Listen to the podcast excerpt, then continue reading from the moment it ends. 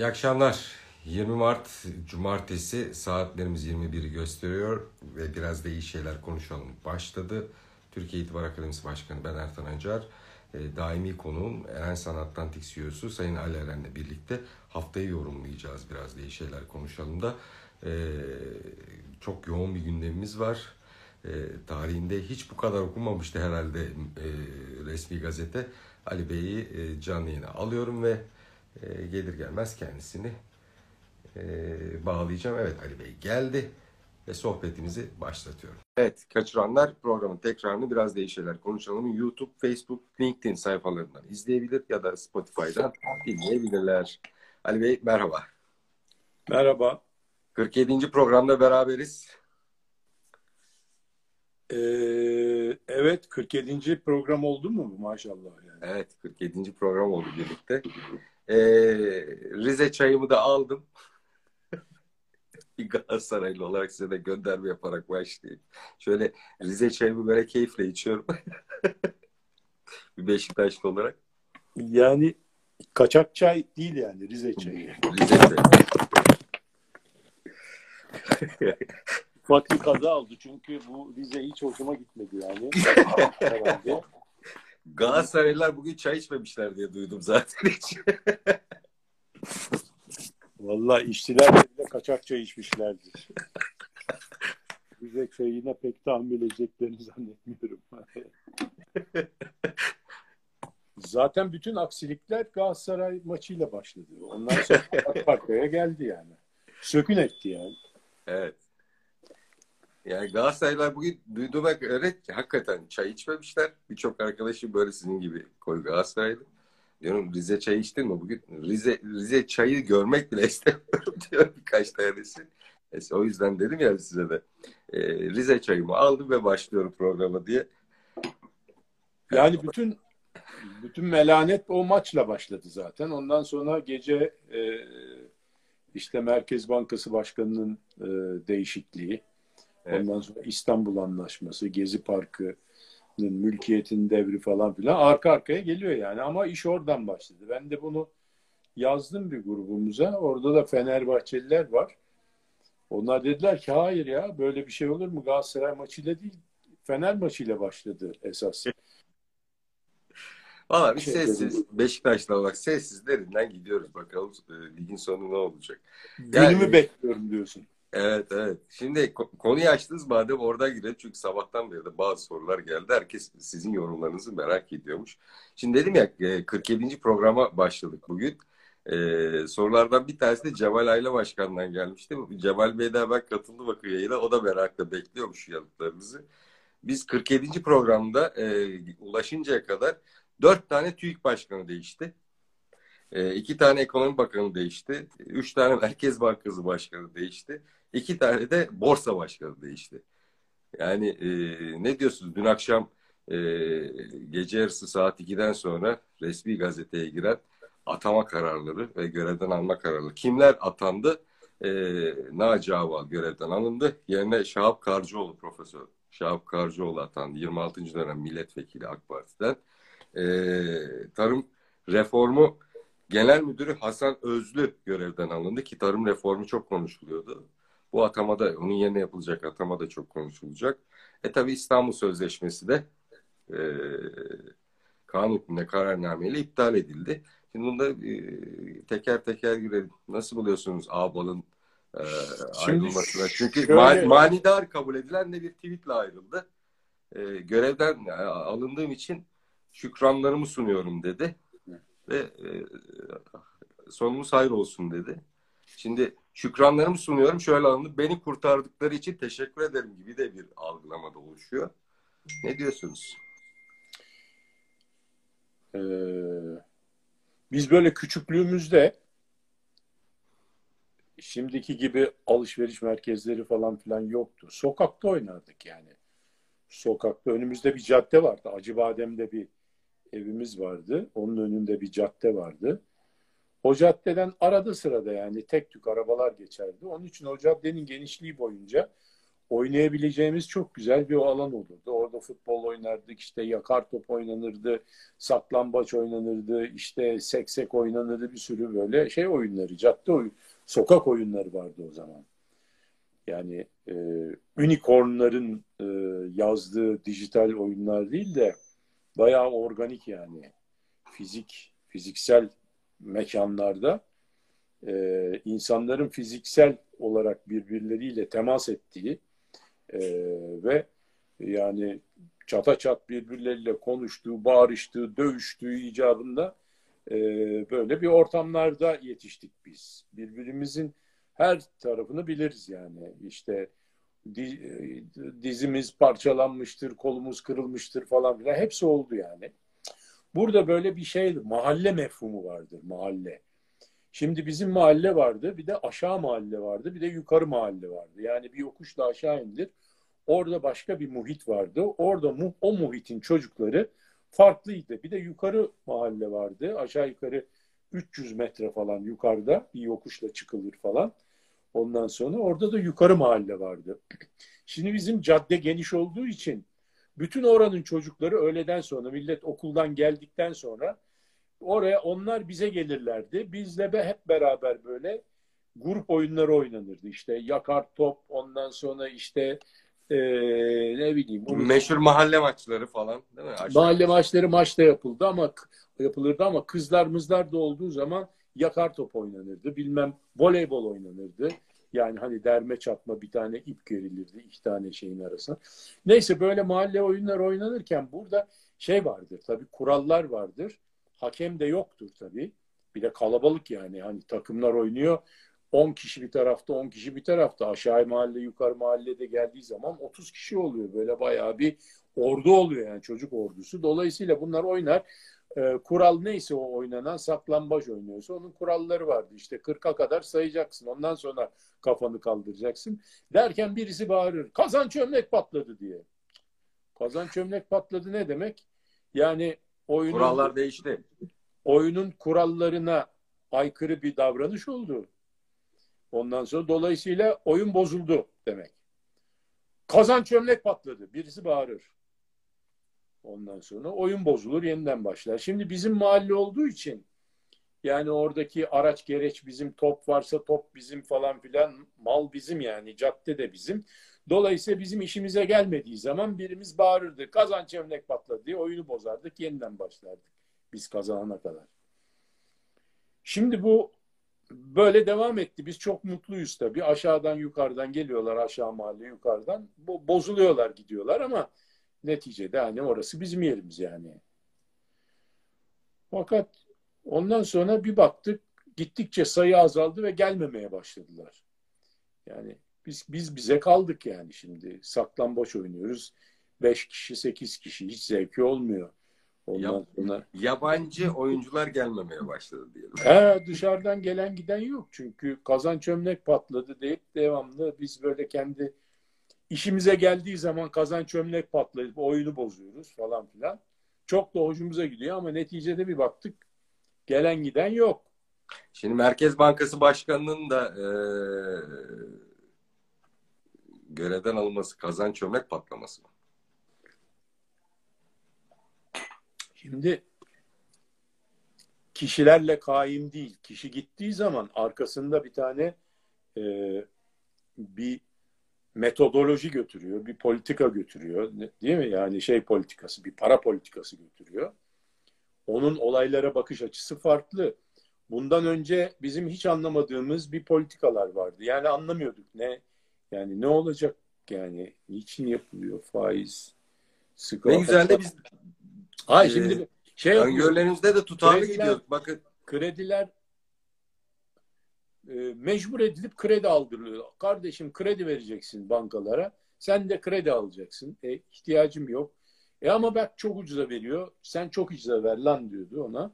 O çok ucuza veriyordu. O da ya ulan bu e, bu fiyata kredi hani daha e, faizi yüksek kredilerim var. Alayım da bari onları kapatayım diye. Ondan sonra sonra KGF çıktı. KGF dedik ya ben dedik ki yani bize artık kredi vermiyorlar bankalar. Ee, çünkü neden? E neden vermiyorlar? Teminatım E bizim kaldı. ihtiyacımız var yine vermiyorlar. Niye vermiyorlar? Teminatım yok. Teminatım yok. E o zaman teminatı devlet versin dedik. Verelim. O da Benden. verelim. Sizin deyiminizle. Ben tamam dedi. Veriyorum. Ondan sonra Ertan'ın arkasında ben varım dedi yani. Sizin deyiminiz. ben varım arkasında dedi. Onları da aldık. Bir 250 milyar lira oradan böyle KGF'li kredi aldık. Ya ulan ne güzelmiş bu iş yani. Ondan sonra öyle gitti gitti. Şimdi bankalar tabii o zamanki politikaları biz anlamıyoruz tabii. Yani niye kredi yani kredi versin ki biraz hareket artsın ya. Hareket yani ha- hareket artsın diye hareket artırılmaz mı ki? Yani sen mesela bu şeye benzer. Ee, burası soğuk. Kardeşim bu oda soğuk. Kaç derece baktım mı? Baktım 18 derece. Oo soğukmuş. O zaman ısıtalım burayı. Peki yani kaloriferler çalışmıyor. Ne yapacağız? Gidip bu sefer çakma termometrenin arkası, altına yaktığın zaman termometre hemen oradan 18'den 24'e çıkar. Termometre ısındı çünkü. O şimdi 24 oldu burası ısındı mı yani? Yani sen kredi verdirdin de hakikaten ekonomi hareketlenmesine mi verdin? Yoksa kredinin en verimsiz yerlere yani ödenemeyecek non-performing loans'ları kapatıp onların alacaklısını mı değiştirdin? Yani şimdi bir ödenemeyecek bir kredi varsa o kredi ödenemeyecek demektir. O borçludan kaynaklanan sebeplerle ödenemeyecek demektir. Sen bunun alacaklısını değiştirdiğin zaman atıyorum X bankasından e, devlet Y bankasına verdiğin zaman o zaman bu kredinin ödenilebilirliğini sağlamış olmuyorsun ki sadece bunun alacaklısı değişmiş oluyor. Dolayısıyla şu anda yani biz bunu anlamadık yani. Bunun ekonomik e, rasyonelini kavrayamadık o zamanlar. Ondan sonra başkası geldi. O daha da kötü işler yaptı falan filan. Hani bize göre kötü. Belki böyle bir teori var diye atıldı. Hani faizle e, Yani şöyle e, fa- faiz sebep enflasyon netice ya şimdi formülü üzerinden yönetiliyor. girmeyelim. En, faiz enflasyon arasındaki ilişkinin bizim düşündüğümüzden farklı ilişki olduğunu düşünüyorduk yani şeyde onu bu işin magazininde yapılabilir yani hani ilişki iki kişi arasındaki ilişki magazinde var ya onlar yani şey bir ilişki içerisinde onurlu bir ilişki içerisinde değillermiş aslında pek anladığımıza göre neyse değişti bu sefer en sonunda birisi daha geldi yine kazanç örnek patladı Naci Bey geldi. Naci Bey, aa bir baktık Naci Bey çatır çatır bu işleri çok güzel kavradı. Maliyeci olmasına rağmen. Geldi. Kitabına göre yapıyor her şeyi. Çok güzel kavradı. Oradaki arkadaşlar biliyorlar zaten işi. Ondan sonra bu işi hakikaten aldı ee, ve İzle, Aynen izleyici, bir merkez izleyicimiz bankası. demiş ki siyaset yapmayın lütfen diyor. Evet. Yani bu siyaset değil ki biz hikaye anlatıyoruz şimdi. Kazan çömlek patladı dedik yani. Oyun oynuyoruz yani. Biz de bunu oyuna benzettik. Dolayısıyla baktık e, en sonunda e, bir de uygulamayı çok güzel yapıyor. Bilgilendiriyor. Ondan sonra arkadan e, hareketi yapıyor. Nitekim uygulaması onun var döneminde falan filan. Bu sefer şekilde de e, biz e, öngörülerimiz de çıktı. Çünkü Kur'an'a göre yapılıyordu her şey. Ya, Gerçi siz e, geçtiğimiz Haziran'dan itibaren söyledikleriniz yıl sonunda da e, geçerli oldu. Hatta bu e, yılın ilk 3-4 ayında da geçerli oldu. E, hatta öngörülerimizde de e, çok tutarlı gidiyorduk. Siz 100 artacak, ben 150 demiştim. 200 puan arttı ki ön almaya çalıştı Merkez Bankası politika faizini. Bir tık beklentinin üzerinde artış göstererek ama şimdi e, ben öngöremiyorum şahsen. Çünkü yeni ekibin e, nasıl bir e, şeyle geleceğini, politikayla geleceğini bilmiyoruz ya da e, paketle geleceğini bilmiyoruz. Belki önümüzdeki günlerde mutlaka açıklayacaklardır. E, Naci Bey'in söylediği gibi söyleyeyim. Hay, sonumuz hayırlı olsun. Hayır, hayırlısı olsun. Hayır, şimdi kazan çömlek patladı. Değil mi? Evet. Şimdi kazan çömlek patladığı zaman şimdi bunun bir e, şeysi var. Bir defa aşağı mahalle, yukarı mahalle kaç kaçıyor şimdi pazar günü göreceğiz kaçışı. Değil mi? Aşağı mahalle, yukarı mahalle durmayacak. Diyecek ki ulan biz bu yani yeter artık be. Yani her seferinde tam biz böyle bir şey tam ısınmış oluyoruz. Oyuna giriyoruz tamam mı? Kazan çömlek patladı diye birisi bağırıyor. Dağılıyoruz. Ondan sonra elimizdeki parayı alıyorlar. Gönderiyorlar bizi. Ya diyecek Peki, ki yani yok artık. Peki şöyle iddialar var orta yerde. Pazartesi günü piyasalar açılır açılmaz dolar birden 8,5-9 liralara çıkacak e, gibi öngörüler var. Tabii şimdi onun e, nereye çıkacağını o spekülatif bir e, şey. Bu gerçek arz ve talebin karşılaştığı bir yer değil. Bu daha duygusal bir hadise artık. Yani ben diyor şu anda mesela e, e, ithalatçı var. Abi diyor ben hemen diyor e, alayım bir an evvel çünkü ödemem gereken e, ithal edip de akreditifle ithal edip de onları belli bir vade içerisinde ödeyeceğim şeyler var. Ödemeleri var.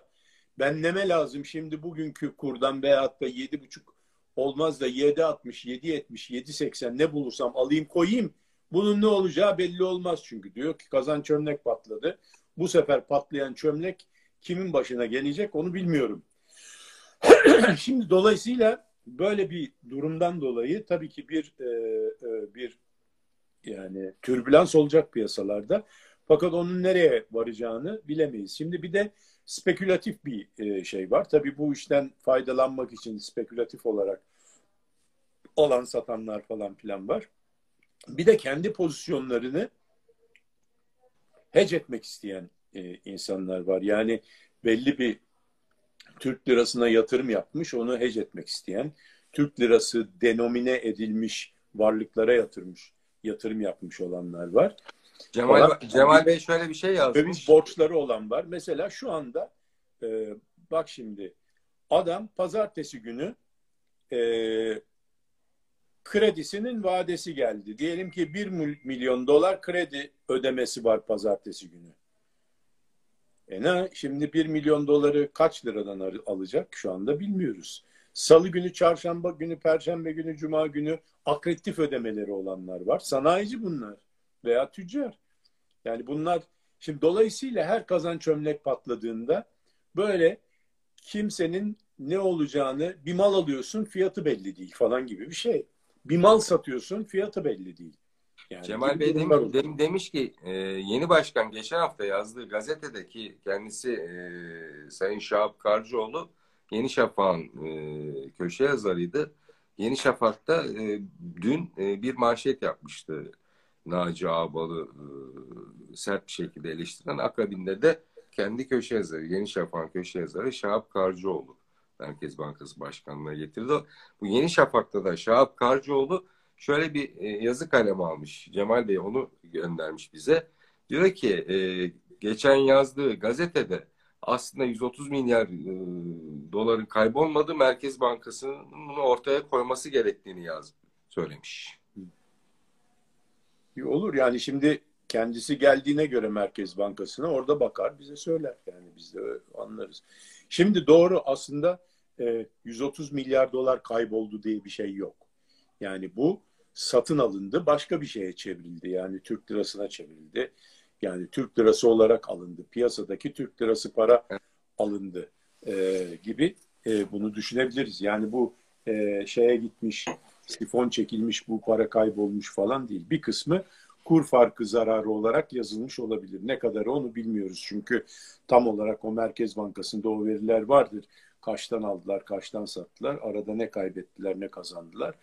Ama şöyle bir şey, siz devamlı yani şöyle bir zarar etme e, ihtimalin var. Bu şekilde e, dövizi e, belli bir seviyede tutmak için sürekli bir şekilde döviz satma, satarsınız rezervlerinizden. O zaman o zaman dövizin yükselmesini önlüyorsunuz. E, aşağı mahalle, yukarı mahalle çıkıyor.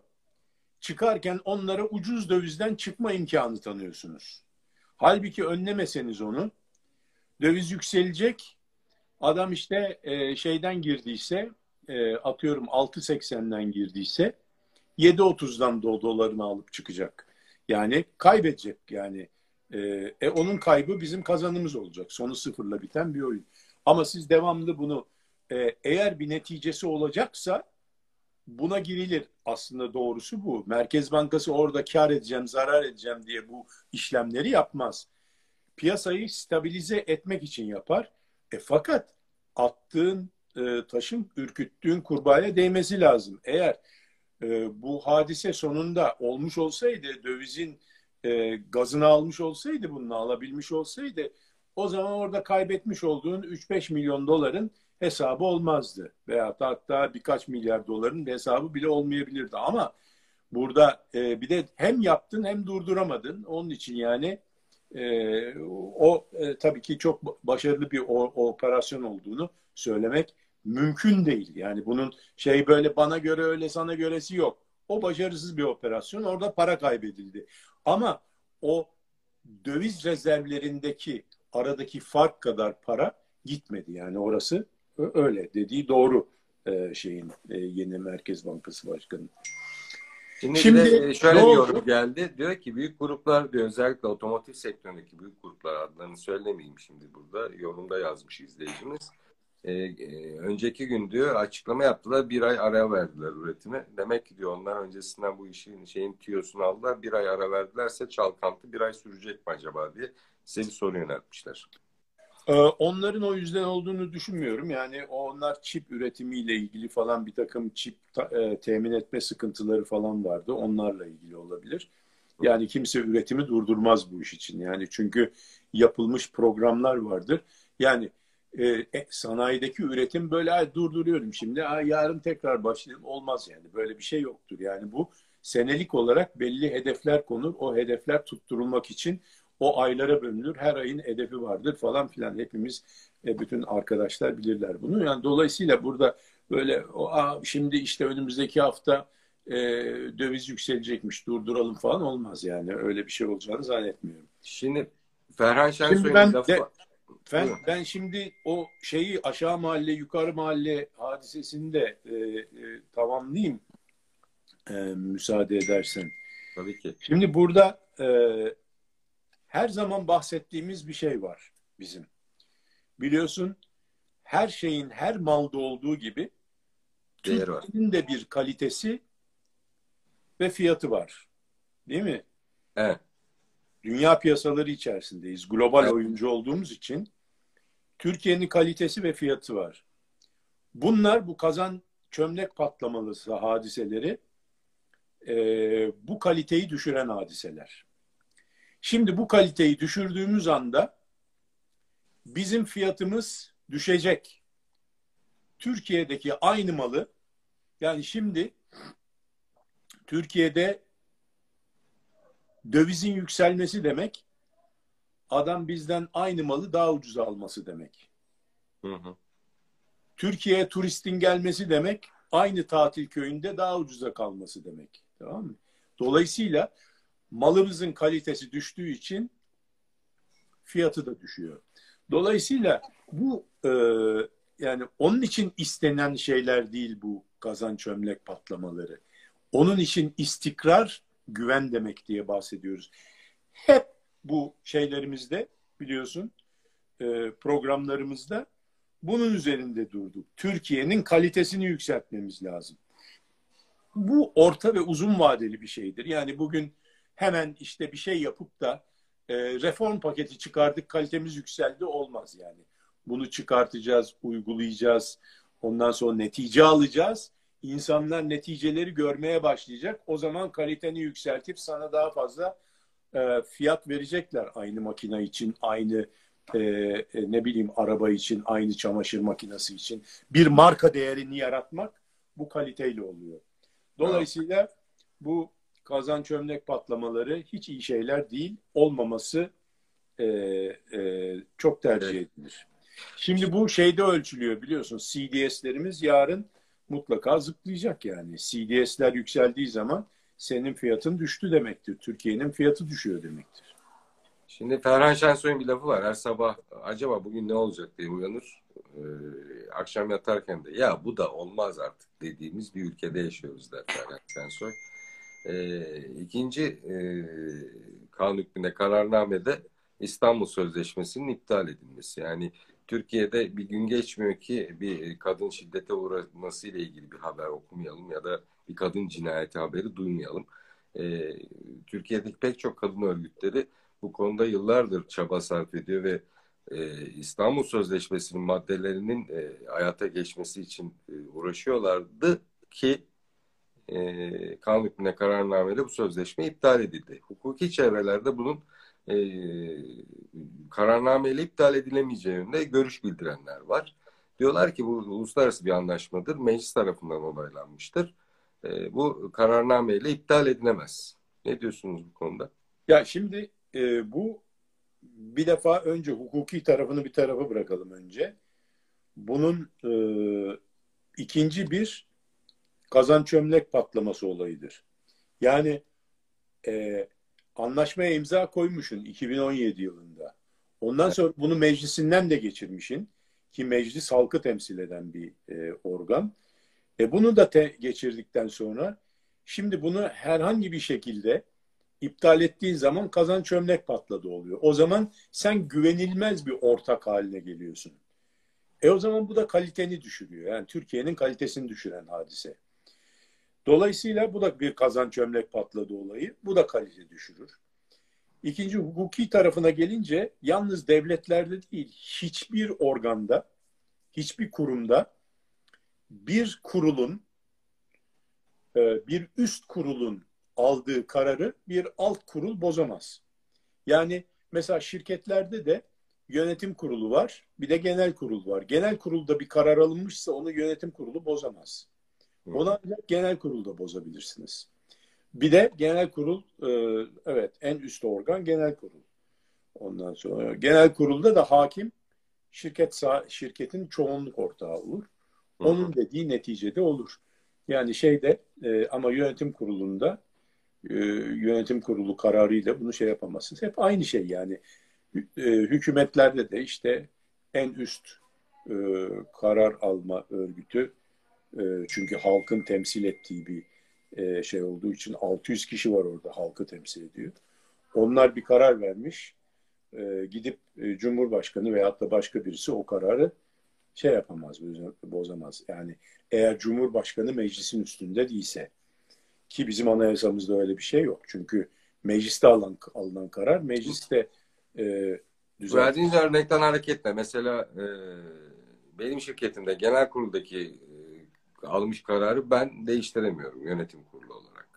E, böylesi durumda da genel kurulun kararı geçerlidir her evet, zaman. Evet. E, hukuki olarak nasıl işleyecek süreç? Yani yönetim kurulu eğer istiyorsa onu değiştirmek genel kurul olağanüstü genel kurul yapacak ve genel kurula o kararın değiştirilmesi için teklif verecek. O genel kurulda oylanacak. Eğer geçerse geçecek. O zaman yani meclis, bu, bu kanun hükmünde kararnamelerinde daha doğrusu İstanbul Sözleşmesi'nde ama, ama mecliste onaylanması gerekiyor. Önemli olan o hukuki tarafı değil zaten. Önemli olan manası.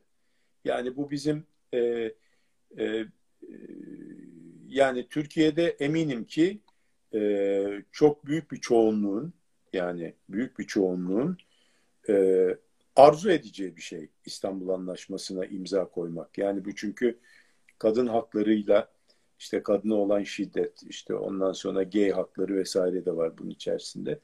Bunların e, e, teminat altına alınmasını sağlayan uluslararası bir şekilde Türkiye'nin elini bağlayan bu konuda bir şey. Sen burada kazan çömlek patladı dersen aşağı yukarı mahalle yine kaçar yani. Hani ben sana bir şey söyleyeyim mi? Hiç yani e, burada olup da hiç böyle bir e, ne bileyim finansal piyasalarda bir şey Merkez Bankası'ndaki de değişiklik falan olmasa bile sırf bu İstanbul Anlaşması'ndan dolayı kaçacak olan e, yabancı yatırımcı var Türkiye'de. Bu ilginç. Yani çünkü çünkü şey var yani onun Hukuk. Onun başında bir kadın CEO var. Bunu kendine e, yapılmış bir hakaret olarak kabul ediyor. Hele imzalayıp da vazgeçersen o zaman bir niyetin var demektir yani. Yani niyeti bozdun demektir yani. Şimdi 25-26 Mart'ta da Avrupa Birliği ile tekrar müzakere süreci var. Daha doğrusu bir e, tekrar toplanacak e, Avrupa Birliği Kongresi kurulu. ve Türkiye ile ilgili e, süreci e, gözden geçirecek. Şimdi Avrupa Birliği ile yaptığımız aramızdaki gümrük birliği anlaşmasının güncellenmesi söz konusu Brexit sonrası ve e, fasılların açılıp açılmayacağı konuşulacak ki uluslararası düzeyde bizim açımızdan son derece önemli günler o günler. E, orada da bu İstanbul Sözleşmesi ile ilgili e, konu muhtemelen ele alınacaktır diye düşünüyorum ben. Evet. Ee, doğru tabii çünkü Avrupa e, Parlamentosu ve Avrupa Konseyi e, e, bu gibi konularda hassas e, iki e, kurum ve bu konulara pek e, sıcak bakmayacaklarını e, düşünmek zor değil. Şimdi burada e, yalnız Amerika'nın da bir e, şeysi oldu son zamanlarda Avrupa'ya Türkiye üzerinde bu yaptırımları uygulamama konusunda bir e, telkini oldu galiba. Evet. Biz şimdi yarım saati doldurduk. İstersen ikinci bölüme e, geri kalan evet. ikinci bölümde şey yapalım. Türkiye'yi tamam. bitirdik. Türkiye'yi bitirdik. İkinci bölümde Biden ve Biden sonrası Biden'la beraber dünyayı konuşacağız. Bir beş dakika ara veriyoruz. Hayır, Biden'la beraber dünyayı konuşacağız da ben tabii ki Türkiye'nin perspektifinden hani Biden evet. e, yani e, Biden dediğin yani çok baydı zaten Biden'la konuşmak da e, e, bizi de ilgilendiriyor onun için yani. Yolun üzerindeyiz yani. Çin'e giden yolun üzerindeyiz biz. Dolayısıyla bizim oradan geçecekler yani. Oradan bu tarafa giden de bizim oradan geçecek. Buradan o tarafa giden de bizim or- o taraftan geçecek. Dolayısıyla e, bizim politikalarımız ne kadar siyasette içerideki politikalarımız ne kadar bunlara bağlı ne kadar değil onu görmek için bir perspektif vermeye çalışacağız. Şimdi burada yalnız bir de e, 47. program olduğunu söyledin değil mi sen? 47 ya da 48 ben 47 ya da 48. Güzel 48. şeyler konuşalım demiştik. Pek güzel konuşmalar olmadı galiba ama. Evet bu programda oldu. Ben şöyle diyorum yani e, yani güzel benim güzel tarifim şu hakikat daima güzeldir. Evet. Yani biz e, en acıtıcı hakikat e, tabii. en güzel yanlışlar biz burada şeyi konuşmaya çalışıyoruz. Hakikati konuşmaya çalışıyoruz. Yani bilimsel hakikati konuşmaya çalışıyoruz. Evet. Genel kabul görmüş, denenmiş hakikatleri ortaya koyup bunları bir ölçü olarak ortaya koymaya çalışıyoruz.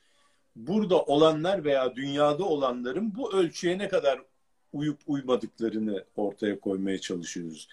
Şimdi bu ölçülere bu ölçüler güzel ölçüler. Çünkü bunlar üzerinde çalışılmış, e, denenmiş, e, kimisi matematiksel olarak, kimisi sosyal olarak e, ispat edilmiş e, hakikatler olduğu için bunlardan konuşmak güzeldir. Bunlardan çekinmeyelim yani.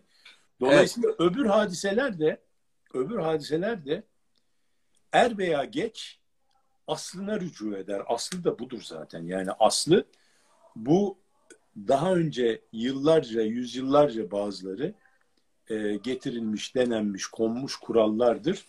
Ve bazen yoldan sapılır, yoldan çıkılır falan ama hepsi neticede aslına rücu eder. Zaman bilmiyoruz. Üç vakitte. Üç ayda olabilir. Üç yılda olabilir. Bilmiyoruz onu. O evet, be, beş dakika ara veriyoruz. Türkiye perspektifinden dünyadaki gelişmeleri ve Biden sonrası dünyanın, yani Biden'la beraber dünyanın e, de olacaklarının Türkiye'ye ne gibi sonuçlar doğuracağını ele alacağız. Ali Bey çok enteresan şeyler söyleyecek bize. Hiç bu açıdan düşünmedik. Yok, herkesin bildiği şeyler, herkesin bildiği şeyleri daha toparlanmış vaziyette. Evet, İkinci bölümü kaçırmayın. Hakikaten çok ufuk açıcı bir e, bölüm olacak ikinci bölüm. İkinci bölümde gö- e, görüşmek üzere. Herkes İnşallah ben bile merak ettim. Bak bu çok güzel şey yaptın. Ben bile ikinci bölüm merak ettim şimdi. Valla ben böyle ağzım açık dinledim sizi. Çekirdek, fıstık, eğlencelik. Herkes, evet, herkes çay kahve tazeliyor. 5 dakika sonra görüşmek üzere. Evet. evet.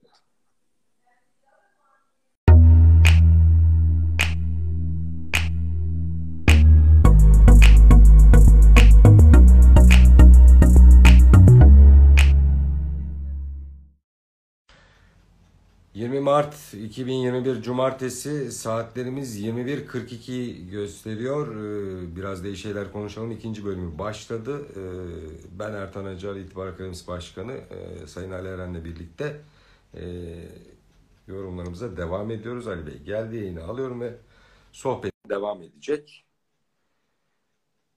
Evet, izleyicilerimiz de gelmeye başladı. Umarım herkes çayını kahvesini almıştır. Tekrar merhaba Ali Bey. Merhaba.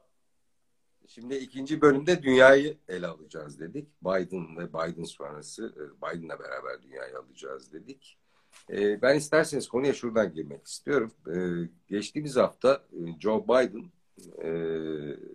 bir açıklama yaptı. Rusya Devlet Başkanı Vladimir Putin hakkında ve dedi ki Putin için katil dedi. Ee, herkes bunu yorumlamaya başladı. Ertesi gün Putin'den bir karşılık yanıt geldi. Dedi ki Putin e, kendisine sağlık diliyorum. E, dün de e, Joe Biden Air Force One'a binerken önce bir tökezledi. Sonra bir daha tökezledi. Sonra yapıştı uçağın merdivenlerine. Yani ben kendisine sağlık diliyorum dedi. Enteresan. Ne diyorsunuz? Evet şimdi e, Biden'ın e, seçildiği zaman veya seçileceği zaman seçim kampanya sırasında şöyle e, bazı e, makaleler çıktı. E, dünya basınında da çıktı bunlar. E, şeyde de çıktı. Amerikan basınında da e, çıktı. Çok az ama çünkü e, yani şey çok enteresandı. 80'ine merdiven dayamış bir adamın merdivende düşmesi ilginçti.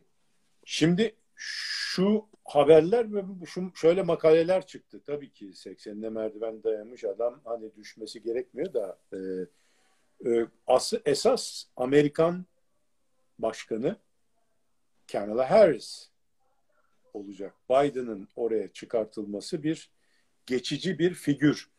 E, çünkü Kamala Harris'in e, Trump'a karşı bir zafer kazanması mümkün görünmüyordu.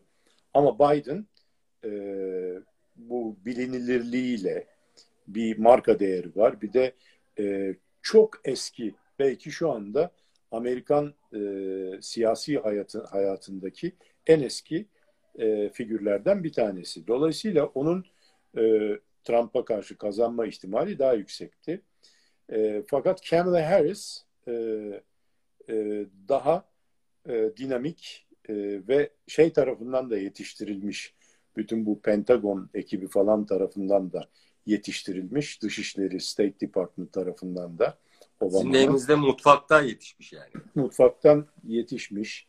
Yani ne kadar yetişebilir daha henüz genç ama o da e, yani neticede biz onların yalancısıyız. Yani okuduğumuz şeylerden söylüyoruz. Bizim e, orada e, kendi politikamız, siyaset, iç siyasetimizle bile alakalı ahkam kesemiyoruz. Yani kaldı mı ki Amerika'nınkiyle keseceğiz. Biz sadece o e, hani mantıklı bulduğumuz bazı şeyleri ki mantıklı bulduğumuz da bundan sonra hani bu sağlık e, bir hastalık alametleri falan başladıktan sonra şimdi onları hatırlıyorum.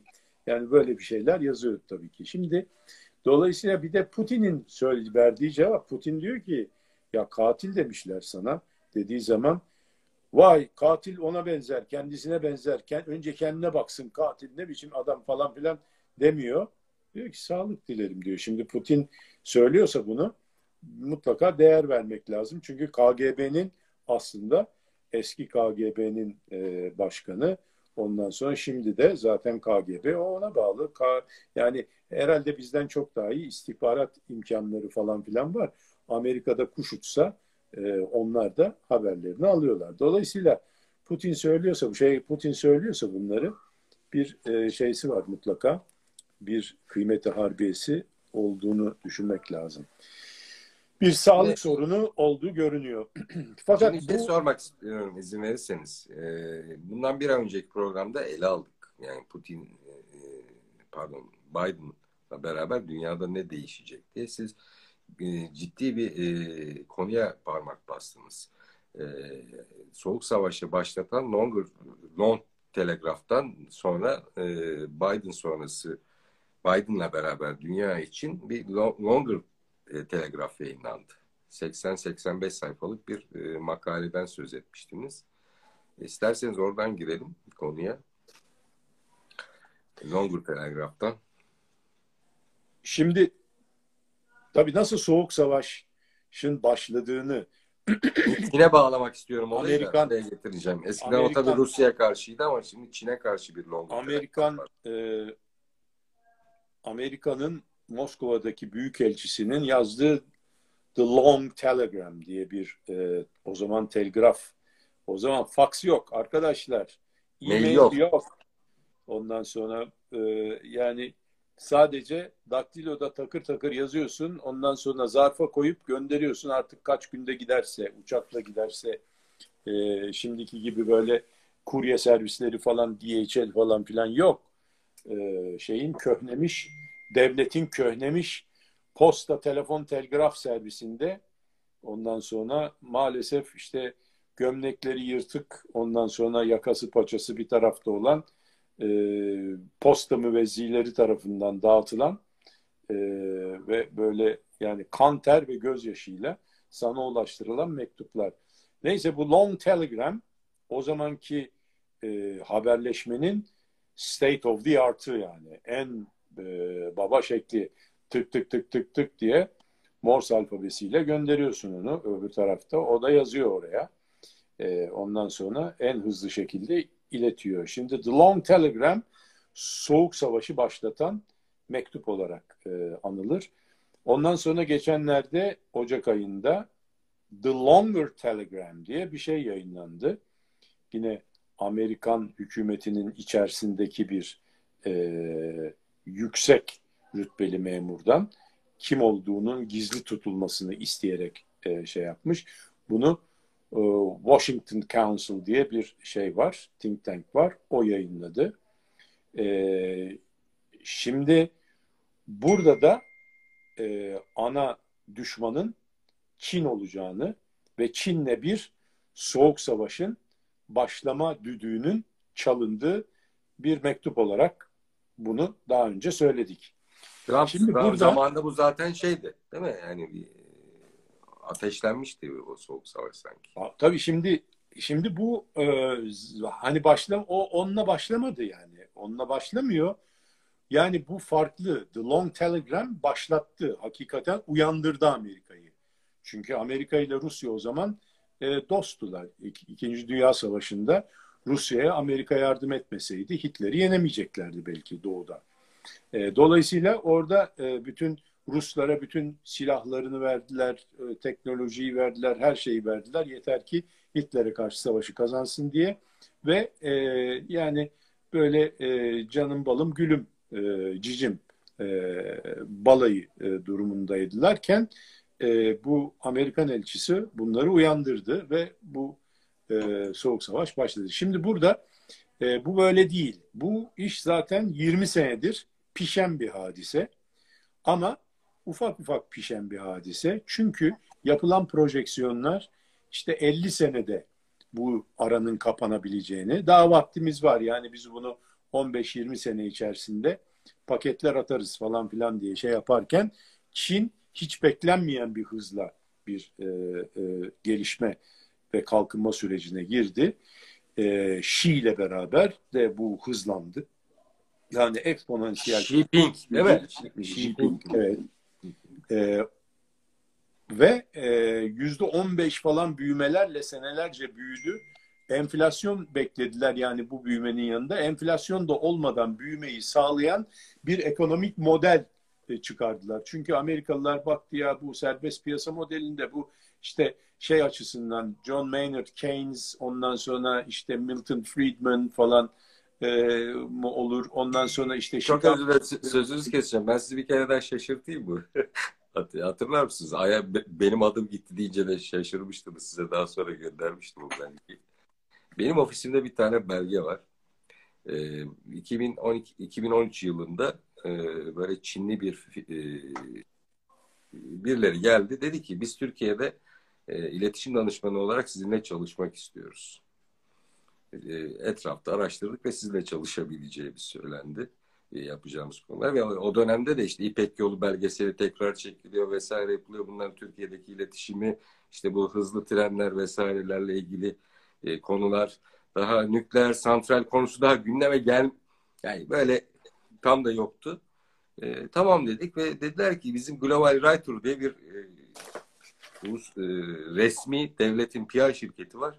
Size yetki verecek Türkiye'de bizim iletişim çalışmalarımızı yapabilmeniz için. Hay hay. Sonra benim ofisime bir belge geldi. Çince. Sonra gittik onu biz tercüme ettirdik.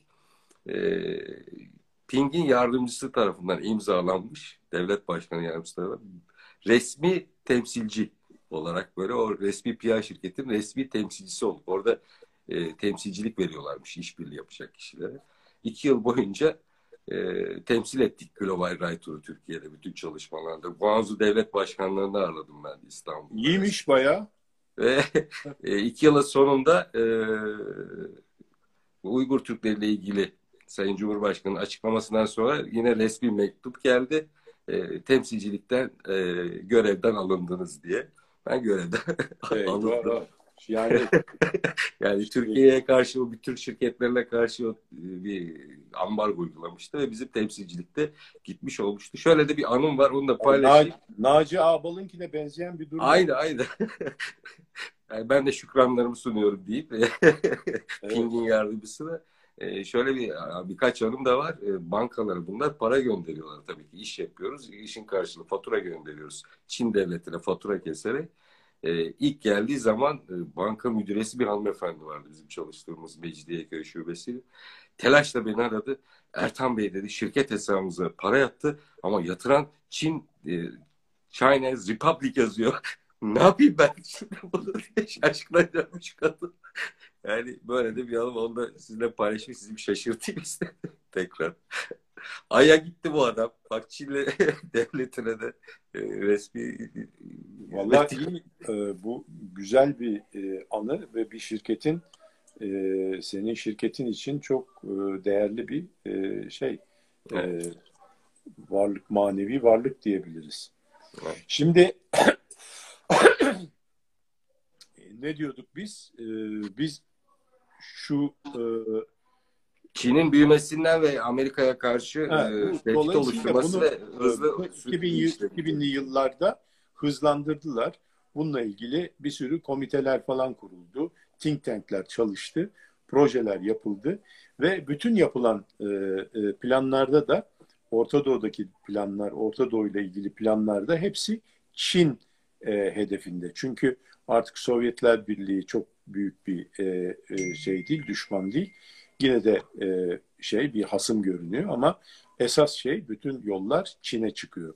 Şimdi şöyle baktığımız zaman bizim e, bizi en çok ilgilendiren kısmı bunun tabii e, CENTCOM dedikleri bu Central Command dedikleri Amerika'nın yani CIA'in bu, buradaki Türkiye ve Orta Doğu'daki e, organizasyonu. Bunun e, bunun içerisindeki çalışan adamlar. Şimdi Biden'ın e, neler yapacağını anlayabilmek için Biden'ın ekibine kimler girdiğini bilmek lazım. Evet, burası çok Yani önemli. bu çok iyi bir e, başlangıç e, oluyor. Hani bir projekte etmek için bir şeyleri ileri doğru. Burada da baktığımız zaman e, bizim hakikaten Türkiye için hiç de iyi bir isim olmayan Brett McGurk diye bir adam geldi. Ve bu e, Orta Doğu masasının yani National Security Council'ın yani bizim e, Milli Güvenlik Kurulu'na tekabül eden ama bizim Milli Güvenlik Kurulu gibi çalışmıyor. Çok daha efektif çalışan ve direkt e, şeyle birlikte çalışan. E, Operasyonel çalışıyor bunlar. E, e, evet. E, hem stratejik hem operasyonel. ikisi de bir arada. Çünkü bunların altında CIA, NSA, e, işte Geospatial Intelligence Agency falan gibi 16 tane biliyorsun Amerika'da e, evet. MIT var yani. Sayenizde öğrenmiş oldum ben. Amerikan MIT'i 16 tane. Yani sadece CIA, biz sadece CIA'yı belki NSA'yı biliyoruz ama mesela bir tane var ki bundan bahsetmiştik biz. Geospatial special değil, spatial intelligence agency. Yani geome, e, ge, jeolojik olarak dünya yüzüne yayılmış olan e, bütün bilgilerin toplanması yani ekonomik, sosyal, ondan sonra demografik, şey, e, ondan sonra üretimle ilgili falan filan. Geospatial. Bunu ilk defa duydum ben. E, Intelligence Agency diye ve çok yani e, 20 bin kişinin falan çalıştığı bir yer yani burası. E, dolayısıyla e, bunların da bağlı olduğu hani bu konularla ilgili olarak sürekli bir şekilde oraya enformasyon veren e, e, bu kurul, kuruluşlardan da yararlanan bir e, National Security Council yani e, Milli Güvenlik Konseyi var. Bu Milli Güvenlik Konseyi'nde masalar var. Yani, e, Orta Doğu masası var bir tane. Bu Orta Doğu masasının başında Brad McCurk var. E, Çin masası var. Bir tane mesela e, Endo-Pasifik masası var. Yani Hindistan ve Pasifik masası var. Bizim için önemli olan şeyler bunlar. Bir de Rusya masası var tabii. Ee, bunların içerisinde çalışan mesela Orta Doğu'nun altında çalışan adamlara baktığımız zaman insanın yani e, şey kanı çekiliyor. E, öyle söyleyeyim. Mesela Brett McGurk bir de altına bu daha önce çalıştığı adamları da koymuş. Mesela Brett McGurk'ın e, e, la birlikte yedi kişi birden katılmış Milli Güvenlik Konseyi'ne. Bunlar Sam Parker, bu İran direktörü. Zehra Bell diye birisi var. Irak ve Suriye direktörü. Max Martin diye birisi var. Lübnan ve Ürdün'ü e, şey yapıyor. Josh Harris diye birisi var. Libya. Bu e, eskiden Libya e, şeysinde çalışmış. E, elçiliğinde çalışmış Amerika'nın. E, Evyeniga Sideras var. Arap Yarımadası'yla e, ilgileniyor. Bir de Casey Evans var. Yemen'le ilgileniyor. Her ülkeyle spesifik ilgilenen var. Bir de bütün bu stratejilerin bağlı olduğu yani bütün stratejiyi yapan bu ülkelerle birlikte Brett McGurk var. Şimdi bu adam Brett McGurk... Ma McGurk'ü herkes tanır. Kısa boylu bir adamdı. Geldi Amer e, Ankara'da da bazı temaslar yaptı. E, Kuzey Irak'taki ve e, Suriye'nin kuzeyindeki bazı sorunların nedeni olan e, Amerikalı diyelim. Bravo. Yani Suriye, böyle gözlüklü. Suriye ve Irak'tan sorumlu olup bütün bu aslında Kürt koridorunun banisi dedikleri. Evet. Hani neden Kürt koridoru diyoruz? Şu anda e, Kürt gerillaları tarafından veya da hani e, teröristleri evet. tarafından tutulan bir şerit orası. Onun için Kürt koridoru diyoruz. Ve böyle bir koridorun Amerika tarafından oraya tesis edilmesi istendiği zaten yazıyor her tarafta yani. Hem de yani bu sene geçen sene falan değil senelerdir yazıyor.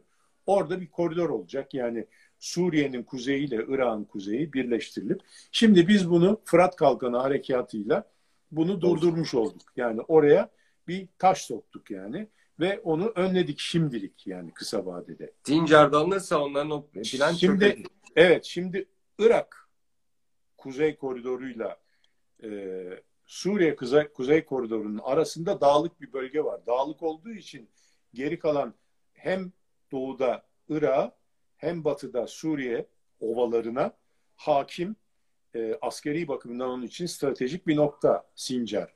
Aslında Sincar şunun için şey yapılıyor. İşte orada Yezidiler varmış da işte onlara e, çok eza cefa edilmiş de bilmem ne yapmış. Ona Türkler mi yapmış, Kürtler mi yapmış, Yezidiler çok çekmiş falan filan. Değil aslında. Aslında Yezidileri maalesef zavallı Yezidileri takan falan yok. Orası askeri stratejik önemi, haiz bir yer diye önemli. Ve Bravo.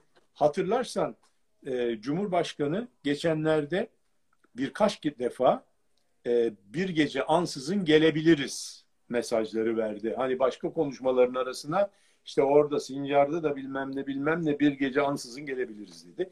Dolayısıyla oraya diyor ki yani e, yani mesaj veriyor Amerika'ya, Rusya'ya. Kurcalama fazla artık. Şimdi şöyle bir şey var. Ee, biz oradan vazgeçmeyiz mesajı veriyor. Bir de şöyle bir şey var. Hakikaten bir gece ansızın gelebiliriz ve orayı da alabiliriz. Yani yapacakları hiçbir şey yok. Çünkü bizim hem lojistik olarak hem de mesafe olarak hem de teçhizat olarak gidebileceğimiz ve orayı alabileceğimiz bir yer. Yani kontrolümüz altında bir operasyon gerçekleştirdiğimiz Çok da yakın. Yani, Yani çok yakın, çok yakın. değil yani askeri olarak ora, o şeyleri geçmek falan bilmiyorum. Hani e, yine galiba bir 100 küsür kilometre var. 90 kilometre midir nedir en son baktığımda. 90 kilometre. Ha, neticede orası. Şimdi e, McGurk bu şeyin e, tamamlayamadı, bitiremedi ya. Çünkü zaten McGurk e, 2018 yılında istifa etmişti. Hı hı. E, aslında McGurk Obama'nın adamı. O zamanınki takımın başı. Obama'nın e, takımından sonra Trump zamanında da devam etti ama 2018 yılında Trump ben oradaki askerleri çekiyorum Suriye'de falan asker istemiyorum yeter artık falan filan dedi ya çekiyorum mekiyorum dediği zaman McGurk istifa etti. Yani oradan asker çekilmesini istemeyen ve oradaki koridoru ne olursa olsun mutlaka oluşturmak isteyen bir abimiz McGurk. Dolayısıyla bu da onun takımı. İşte Sam Başladığı işi bitirmek isteyecektir. Evet. Dolayısıyla başladığı işi bitirmek isteyecektir. Ee, daha önce bu arkadaş ISIS'i de yönetti. Yani ISIS vardı ya bizim Ya da e, IŞİD bizim bildiğimiz ismiyle. bizim dediğimiz İŞİŞ, IŞİD, onların dediği ya ISIS, da DAEŞ. DAEŞ onun yönetimini yaptı. Yönetimini de derken yani hem o taraftan e, onları ya biliyorsun IŞİD ilk önce gerekli yerleri bir anda işgal etti. Ondan sonra ondan sonra işte içine değişik kuvvetler sokularak onlardan bu buralar istediği istedikleri yerler geri alındı ve kendileri oturdu. Yani önce onlar temizlik yaptılar, sonra teslim ettiler şeye. Bir kısmını da tabii ki PKK'ya teslim ettiler, PYD'ye teslim ettiler. Dolayısıyla böyle bir operasyon. Şimdi buna tavşanın hem e, tavşana kaç diyen hem de tazıya koş diyen tarafta e, oturdu bu abimiz. O yani resmi görevi de IŞİD'e karşı olan savaşı götürmek ve başarıyla bitirmekti. Bu anlamda başarı kazandı tabii ki ondan sonra. Ve bu ekibini de aldı gitti oraya. Sam Parker, Zehra Bell, Max Martin, Jo- Josh Harris, Evgeniga Sideras, Casey Evans. Bunlar çok baba insanlar. Çünkü hanımlar da var aralarında. Ee, ve mesela bunlar kendi ülkelerini mesela Irak Suriye direktörü olan Zehra Bel e, Arap aksanını çeşitli Arap aksanlarıyla Arapça konuşmayı bilen e, bir ablamız yani. E, hem de böyle Irak aksanıyla ayrı, Suriye ile ayrı, Mısır aksanıyla ayrı. Öyle olduğu söyleniyor. Ve diğerleri de kendi bölgelerinde çok uzman insanlar. Şimdi e, burada e, işte Dışişleri Bakanı da Blinken yeni o da e, e, pek e, bizim açımızdan e, şey hani istenilir bir birisi değil. Bir de Milli Savunma Bakanı Lloyd Austin ki bu Irak'taki orduların e, başındaydı. Dolayısıyla o da bölgeyi çok iyi bilen ve Türkiye'yi oradan istemeyen e, generallerden bir tanesi. Şimdi bu da aynı Çuval geçirme olayını hatırlar izleyicilerimiz. Yani Efendim? bizim e, çuval geçirme olayını hatırlar. Bizi öfkelendiren, e, sinir uçlarımıza kadar dokunan bir olaydı o. Evet ama bu, bu yoktu o sırada. Bu e, şeyde Irak'ta 2010-2011 yılları arasında kalmış. O daha önceki hadiseydi Körfez Savaşı sırasında. E, Öyle mi? O zaman ben tarihleri karıştırdım. E, ya o çok çok komutan geldi geçti de o. Ama daha sonra bu CENTCOM komutanlığını yaptı. Central Command dedikleri bu bütün Orta Doğu bölgesine bakan ve Türkiye Orta Doğu bölgesine bakan e, CENTCOM dedikleri e, şeyin e, kurumun organizasyonun başına falan geçti. Şimdi bütün bunlara baktığın zaman Türkiye için iyi şeyler gözükmüyor burada. Daha doğrusu iyi şeyler değil de Amerika buradaki şeylerinden planlarından vazgeçmeyecek. Bunlar çok daha önceden vardı olan şeyler. Yeni yapılmış şeyler değil. Fakat Trump'ın biraz salsaklamasıyla falan e, ve işte başka pazarlıklara girmesiyle falan filan biraz ertelenmiş olan şeylerdi. Trump da hiçbir zaman vazgeçmedi ama şimdi dursun o dedi. Çin'e gitti, pazarlık yaptı falan filan. E, bu gibi şeylerden dolayı biraz gecikmiş oldu. Bunlar şimdi aynı yemeğe bize o mutfaktan e, Biden veyahut da Kamala Harris e, şef garson tarafından e, servis etmeye başlayacakları anlaşılıyor. Şimdi bu e, esas büyük politika Türkiye değil, esas büyük politika Çin. Çin'i aslında Çin'le Amerika'nın sorunu çözümü olan bir sorun değil. Yani mesela bizim Yunanistan'la çözemediğimiz sorunlar var değil mi? Yani 50 senedir duran e, sorunlar var. Yani, yani adalar Ada. var, Kardak var. Ondan sonra e, kıta sahanlığı var. 6 mil. Doğu Akdeniz şimdi. Fırhatları sorunu var. Havada sorunumuz var. Suda sorunumuz var. Karada sorunumuz var. Her türlü sorunumuz var. Şimdi bir de Doğu Akdeniz çıktı. Ama şimdi bakabilir bakarsan bunların hepsi çözülebilir şeyler. Çünkü dersin ki yani e, kıta sahanlığı konusunda 6 diyorsun, 12 diyorsun, hani 8 olsun, 9 olsun ama ben şuraya çıkayım, ben buradan geçeyim. E, ben işte gemilerimi buradan geçirebileyim, sen buradan geçirebil falan filan diye anlaşma şeysi var aslında. Şey olmasa, ego girmese içine, milli egolar girmese çözülebilir. Daha ziyade burada şeyden bahsediyorum. Yunanistan'ın milli egolarından bize karşı bir hani şeyleri var ya onlar bütün nes nesillerine okullarında okuttukları şeylerle bize karşı bilenmiş vaziyetteler ve Anadolu'yu hala kendilerinin zannediyorlar falan filan neyse girmeyelim o konu konumuz değil şimdi ama o bile onlar bile çözülebilir ama Çin'le Amerika'nın sorunu çözülebilir değil. Çünkü Amerika öyle bir şey istiyor ki Çin'in onu vermesi mümkün değil. Amerika diyor ki bana diz çökeceksin. Gelişmeni durduracaksın. Benim gelişme seviyeme katiyen gelmeyeceksin. Bunun için gerekli tedbirleri alacaksın diyor. Tamam mı? Ve diz çökeceksin diyor. Ne diyorsam onu yapacaksın.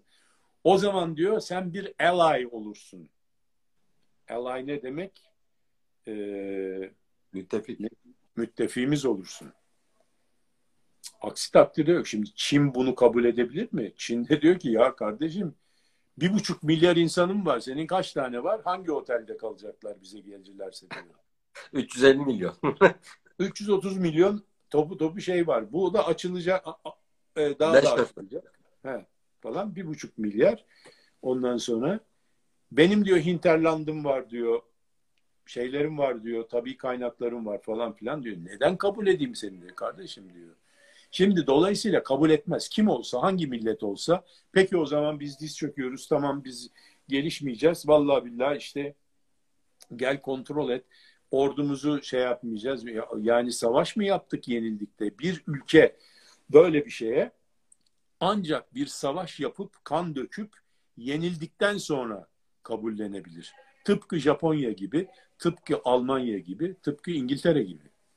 Şimdi İngiltere savaşı kaybetmemesine rağmen e, Amerika'ya her bakımdan teslim oldu, oldu. Bütün kolonilerini teslim etti biliyorsun yani şeyden sonra İkinci Dünya Savaşı'ndan sonra Birleşmiş Milletleri kurdular. Birleşmiş Milletler'de dediler ki self determination kendi hakkına kendi geleceğine kendisi karar verecek ve o zaman bütün şeyler koloniler gitti elinden. Yani onu Öyle oraya hapsettiler ve dediler ki İngiltere dedi ki teslim yani ne istersen yapalım biz müttefik olalım yeter ki. Şimdi Amerika benim gördüğüm kadarıyla hani bu bir komplo teorisi Ali'nin diyebilirsiniz. E, İngiltere'yi bir defa Avrupa'dan ayırdı. Çekti kendisine ve Çin'e karşı müttefiklerini çünkü bunlar ben şimdi The Longer Telegram'ı anlatıyorum aslında. The Longer Telegram 80 sayfa bir döküman. Orada sadece Çin düşmandır, Çin'in üstüne gidin demiyor. Nasıl gidileceğini de anlatıyor. Ne yapılması lazım? Prensipleri nasıl çizeceksin? Yol haritası ne olması lazım? Nelere dikkat etmesi lazım falan filan. Mesela orada Rusya politikası yazıyor. Orada Orta Doğu'nun politikası yazıyor. Orada e, Çin'in hangi mevzularda kuvvetli, güçlü olduğunu, hangi mevzuları kabul edeceğini, etmeyeceğini yazıyor. Tayvan konusu yazıyor. Çin Güney e, e, Güney Çin denizindeki adalarla ilgili hadiseler yazıyor. Her şey orada bir özetlenmiş bir şekilde var. Şimdi tam onu anlatmaya e, şeyimiz yetmez. e, programımız yetmez. Şimdi neticede şöyle bir e, şey var. Bu işin çözülmesi mümkün değil. Burada bir kafa kafaya bir tokuşma olacak yani. İki tane öküz gelecek şöyle bir tokuşacak, toslayacak. Şimdi bu illaki savaş olacak demek değil. Ama yani bir 21. yüzyıl savaşı belki olabilir. Savaş, belki savaş da olur. yöntemleri farklıdır. İlla Tabii. Ama bizim yani 21. yüzyıldaki savaş biz görmedik daha. Yani biz 20. yüzyıldaki savaşları biliyoruz. Yani filmlerden o da. 21. yüzyıldaki savaşlar çok daha farklı olabilir. Şimdi bu e, şeyde diyor ki e, Longer Telegram'de birkaç paper'da daha söylüyor bunu e, şeyin e, e, George Friedman mesela söylüyor. Onun dedikleri de çok oluyor. Ona ben çok onun için inanıyorum. Şeyleri de var. YouTube'da konuşmaları, konferansları da var. Friedman Türkiye ile ilgili şey, söylediği şeyler de var. Onlar da enteresan. 2050'de evet, Türkiye'nin evet. süper güç olacağı falan ama bilmiyorum yani ne kadar değil. O biraz bazen uçuyor bazen. Hani e, Amerikan politikasını e, e, şey yapabilmek için, önünü açabilmek için şeyler de söylüyor. Bunları yani o adamı çok okumak ve çok dinlemek lazım ki nerede e, şey yaptığını, samimi olduğunu, nerede olmadığını, olmayabileceğini e, görebilmek için. Çünkü başka bir yerde başka bir şey diyorsa ha diyorsun ya burada nabzına mesela Türkiye'de e, ne bileyim e, Orta Doğu Teknik Üniversitesi'nde şey konferans vermeye gelmiş. Yani orada söylüyorsa bunu onu e, birazcık şey yapabilirsin. E, çıkartabilirsin. Başka bir kitabında başka yazdı. Bir, başka bir şey. Yani, kitabında yazdıysa doğru olabilir. Şimdi neticede e, böyle bir çözümü olmayan bir oyuna giriyor Amerika. Çözüm olmadığını kendisi de biliyor. Onun için çok güçlü olması lazım ki o ilk tokuşmada Çin'i dize getirebilsin. Şimdi e, bunun içinde bütün kendi müttefiklerini kendi tarafına çekmeye başlıyor. Mesela başlayalım şeyin etrafından Çin'in etrafında kim var? Japonya. Japonya daha önce de söyledik bunu. Japonya Çin açıklarında demir atmış bir Amerikan uçak gemisi gibi bir yerdir. İçinde 30 tane e, Amerikan üssü var. Doğru. Ve Çin'in anayasasının 9. maddesine göre kendisi asker ve ordu besleyemez. Ancak e, nefsi müdafaa, self defense Japonya'nın anayasası. Pardon. Japonya. Japonya. Yani Çin'in açıklarında Japonya Çin'in açıklarında bir Amerikan uçak gemisi gibi e, duruyor.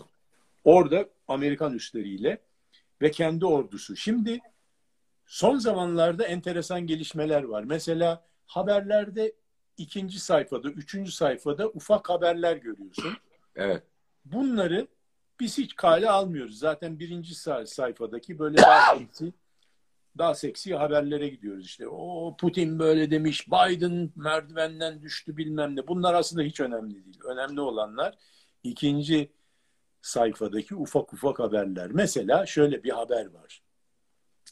Bir e, e,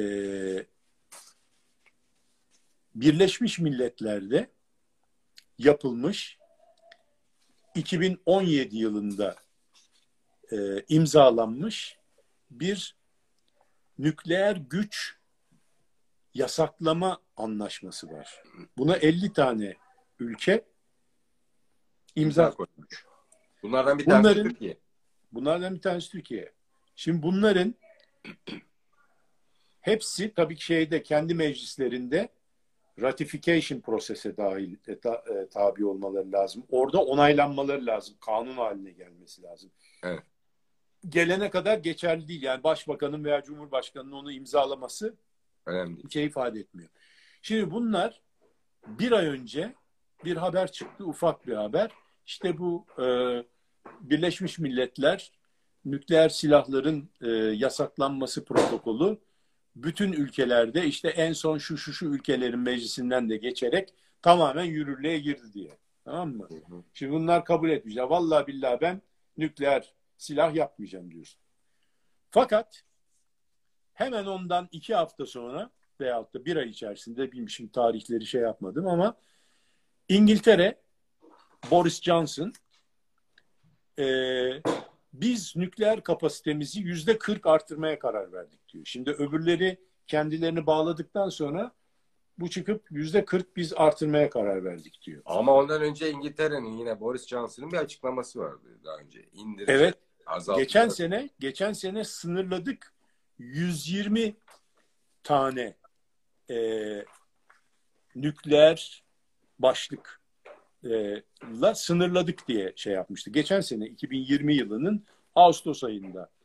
Daha bir yıl dolmadan şimdi arttırdık O diye. bir, bir 20 yıl dolmadan 50 tane ülkede kendi kendilerini bağladıktan sonra tamam ben vazgeçtim artırıyorum dedi. Hatta İran Dışişleri Bakanı çok e, hani o da yine 3. sayfada falan çıktı zavallının haberi. İşte siz dedi iki yüzlüsünüz falan filan diye e, epey bir e, e, diplomatik ölçüde biraz daha şey yapan e, biraz daha sınır aşan kazan çömlek patlıyor. söyledi. Do Bravo. Kazan çömlek orada da patlıyor. Yani yalnız bizde değil. Her yerde kazanlar, çömlekler patlıyor. Yani bizim bir tek bizim kazanlar patlamıyor. Onun için e, şey bizim kazanlar patladığı zaman gürültüsü çok fazla oluyor. Allah korusun yani inşallah öyle bir şey olmaz. Şimdi e, dolayısıyla e, bu nükleer hadisede bu imza koymayan ülkeler kimler? Türkiye'nin e, şey dünyanın nükleer başlık olan ülkeleri Amerika, İngiltere, İngiltere.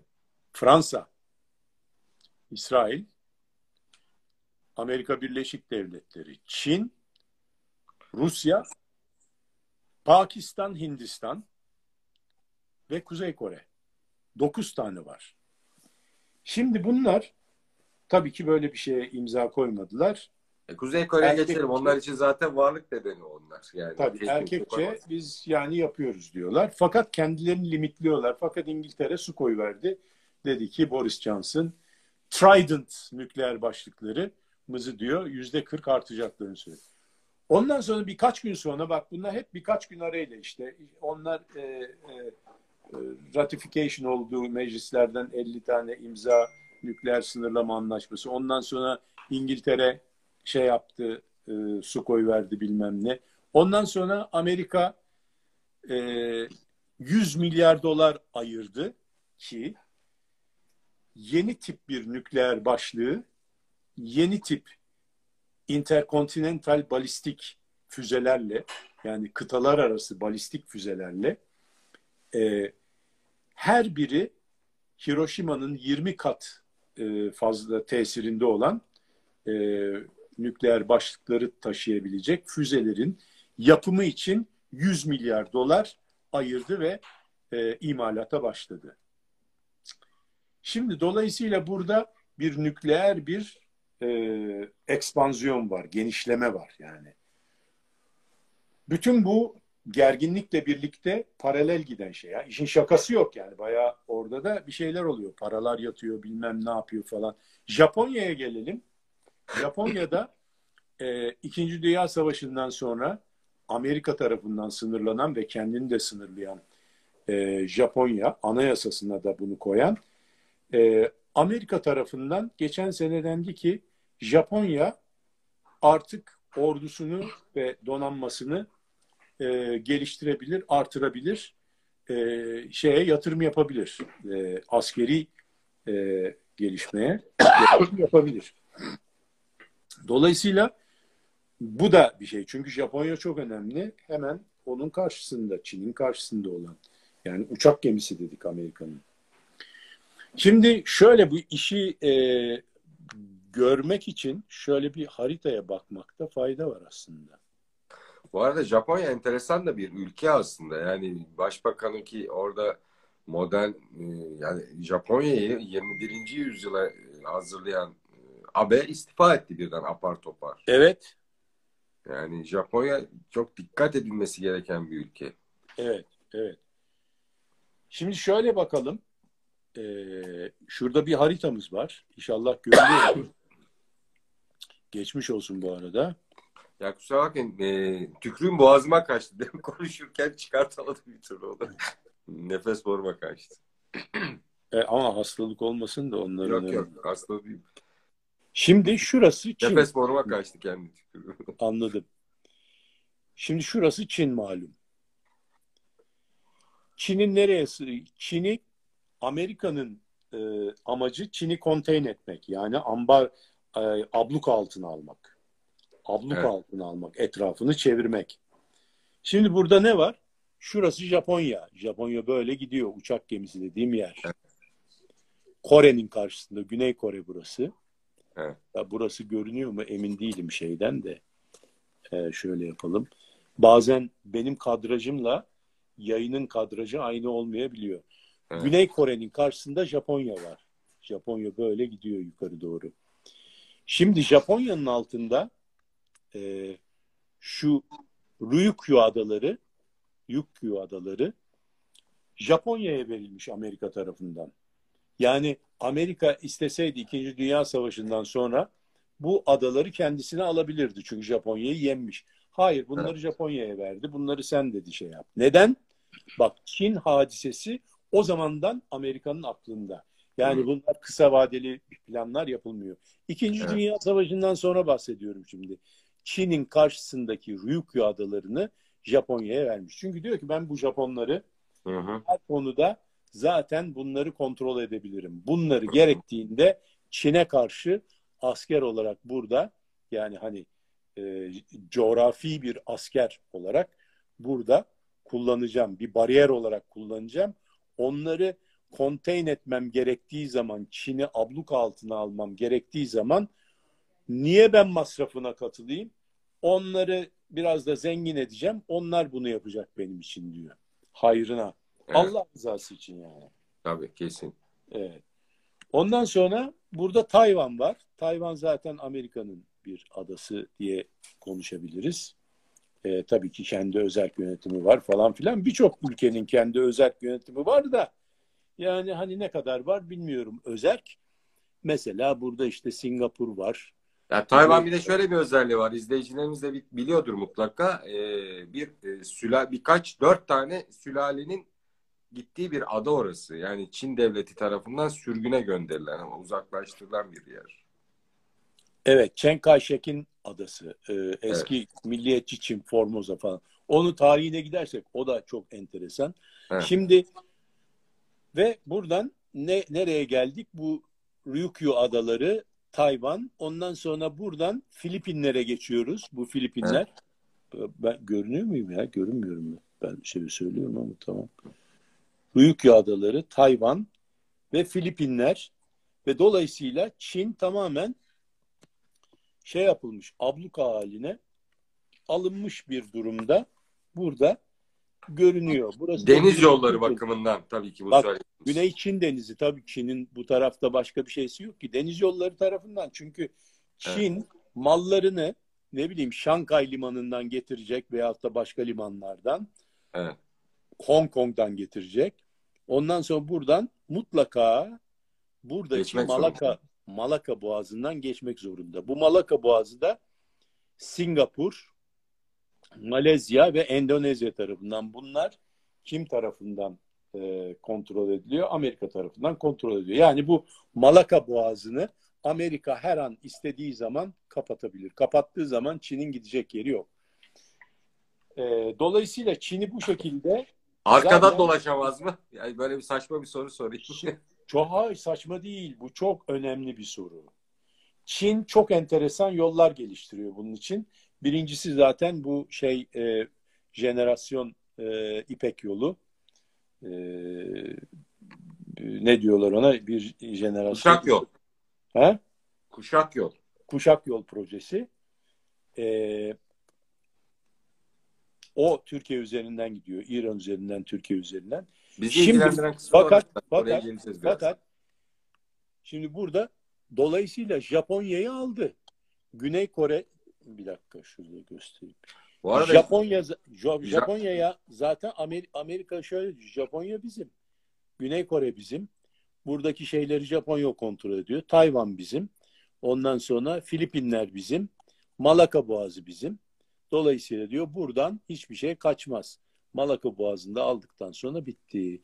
Şimdi enteresan bir şey var. Bazen şöyle bir şeyler duyarız dünyada, haberlerde duruyoruz. Mesela bilmem nerede Sri Lanka'da bir şey olmuş işte Darbe oldu. oradaki bilmem e, ne e, gerillaları Kızıl Kımerler bilmem kime saldırmış da orada bomba patlamış falan filan. Baktığımız zaman olan bunlar ne enteresan ülkeler. Ya burada da terör var. Bak gidiyorlar. Tabii bunlar şey diyoruz hani e, e, gelir seviyesi düşük falan fakirlik fukaralık var e, şey e, almış götürmüş işte e, hırsızlık soysuzluk falan hiç alakası yok yani burada mutlaka o zaman ben şunu öğrendim ki bir yerde böyle enteresan bir şey olduysa yok darbe yok efendim bombalar patlamış yok iki tane ikiye ayrılmış efendim Hutularla Tutsiler e, kapışmış falan filan. Böyle bir şeyler olduğu zaman mesela Yemen'deki olay falan. Ondan sonra Çibuti'deki olay falan. Bunların hepsinin arkasında araştırdığın zaman Tamam burada bir siyasi bir e, çıkar ve bu genellikle Amerika'nın çıkarı oluyor. E, orada çıkıyor. Mesela şimdi bakalım me, neresi var? Nerede bir şeyler patladı en son? Myanmar'da Myanmar. patladı değil mi? Evet, kadın başbakana darbe yapıp yaptı orada ama bu sefer sanki Semamcı yok bunun arkasında. Efendim?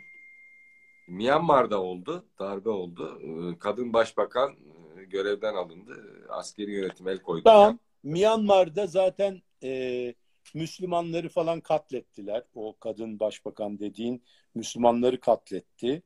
E, Rodengaları falan filan şeyden sınırdan sürdü bilmem ne yaptı. Değil mi? Evet, evet. Öyle bir şeyler oldu. Devam ya şimdi yeni çıkmadı bu hadise.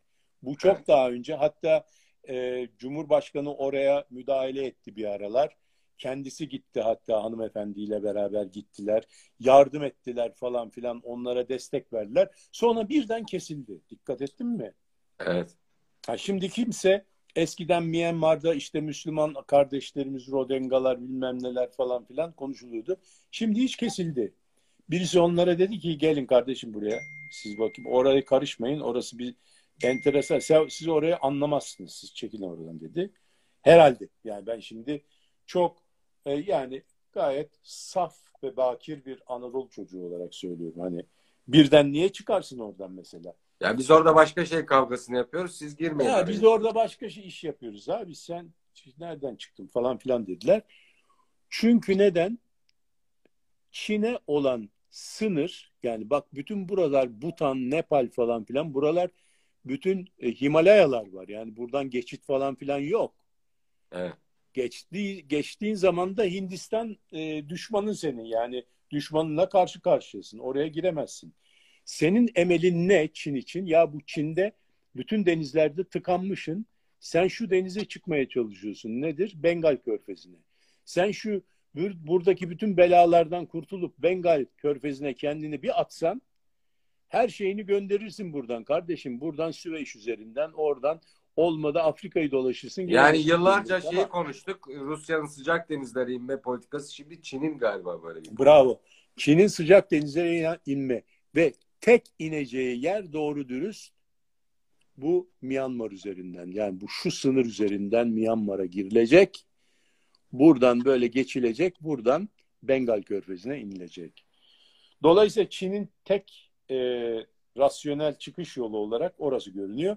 Onun için de Myanmar'da böyle bir takım e, zorluklar, darbeler, işte e, terörler, e, mezalim yani zalimlikler falan filan yapılıyor. Bunun için çıkıyor. E Afganistan diyelim. Mesela Hı. Afganistan o 40 sene oldu Afganistan'da Amerika.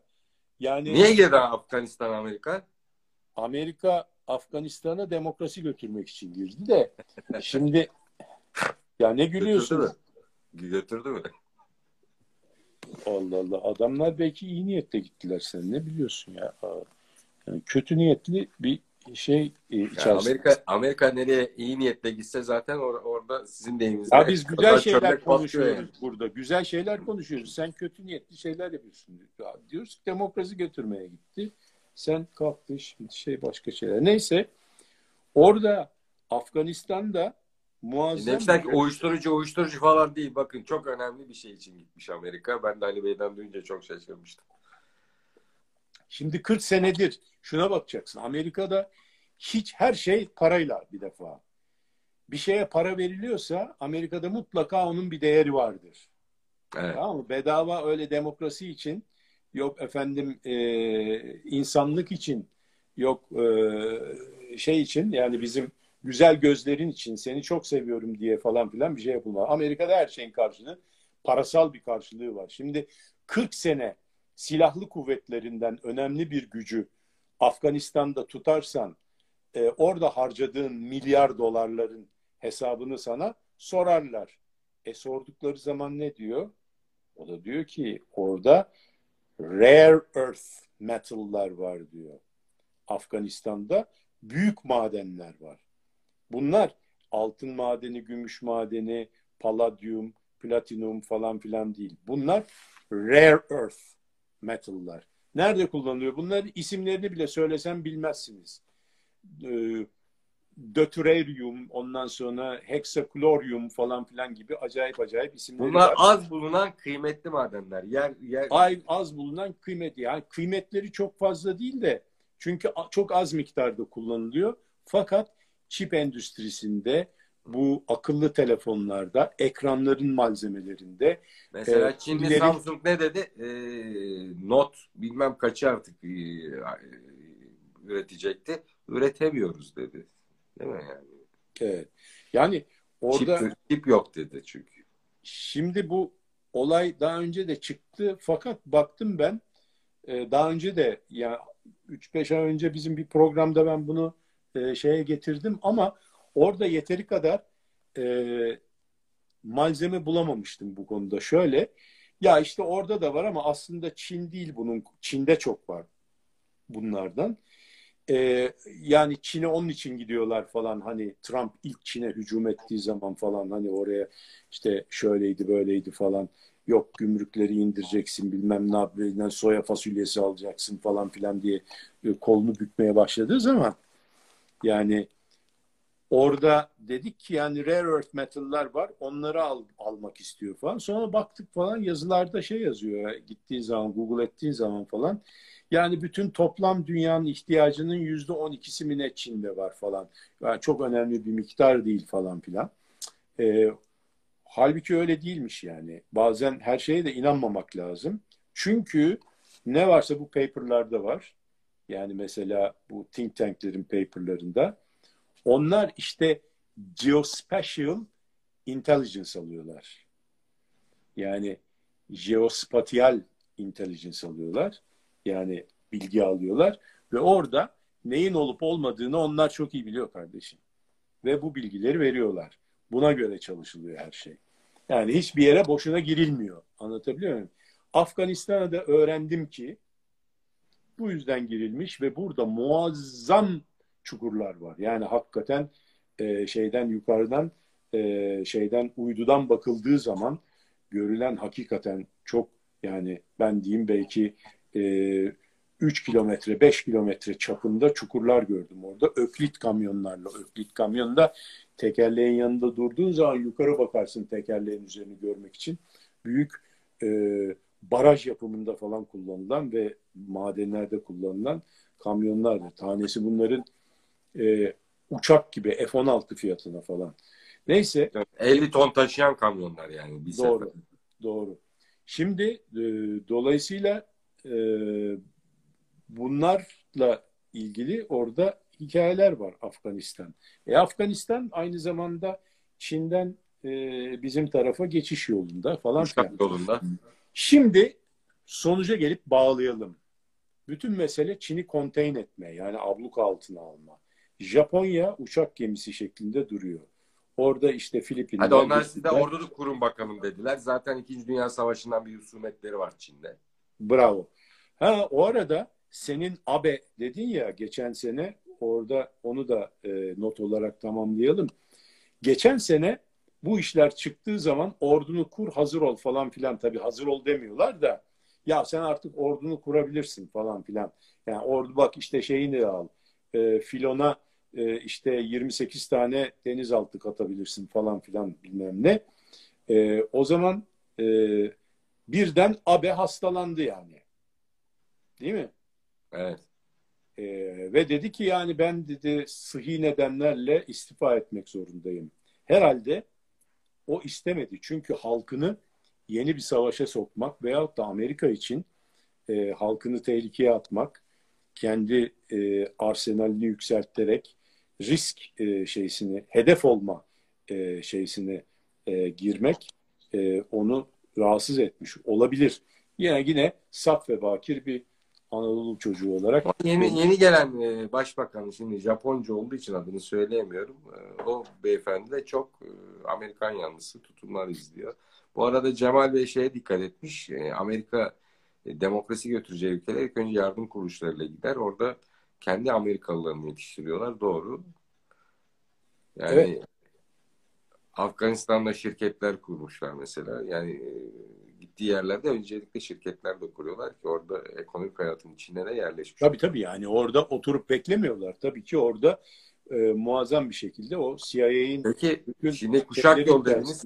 Network bizim... içerisinde onlar kendi adamlarını şey yapıyor. Bize bakar mısın bizde FETÖ e, e, FETÖ marka e, yani FETÖ marka e, on binlerce adamlarını her tarafımıza e, sokmadılar mı ya? Afganistan'a mı sokamayacaklar? Şimdi onların kaynıyordur yani bütün e, şeyleri, e, e, spyları, e, ajanları şeyleri. Bütün e, FETÖ'nün bütün okulları şeye kadar gitmedi mi Kazakistan'a kadar? Yani o bizim için kurulmuş bir örgüt değildi. O çok daha geniş, global çapta e, operate edecek, operasyonlar yapmak için kurulmuş bir örgüttü. Yani o Çin'in tıkacı olacak yolu e, önden kapatabilecek e, insan kaynaklarını yetiştiren bir organizasyondu. Bravo. Yani neticede bunlar çok uzun zamandır e, çok Peki. geniş kadrolarla ve imkanlarla e, Şimdi bir de şöyle bir e, şey vardı. Hani usul vardı. Nasıl bizim e, Cumhurbaşkanı ya da Başbakan ilk seçildiğinde önce Kuzey Kıbrıs'a gider.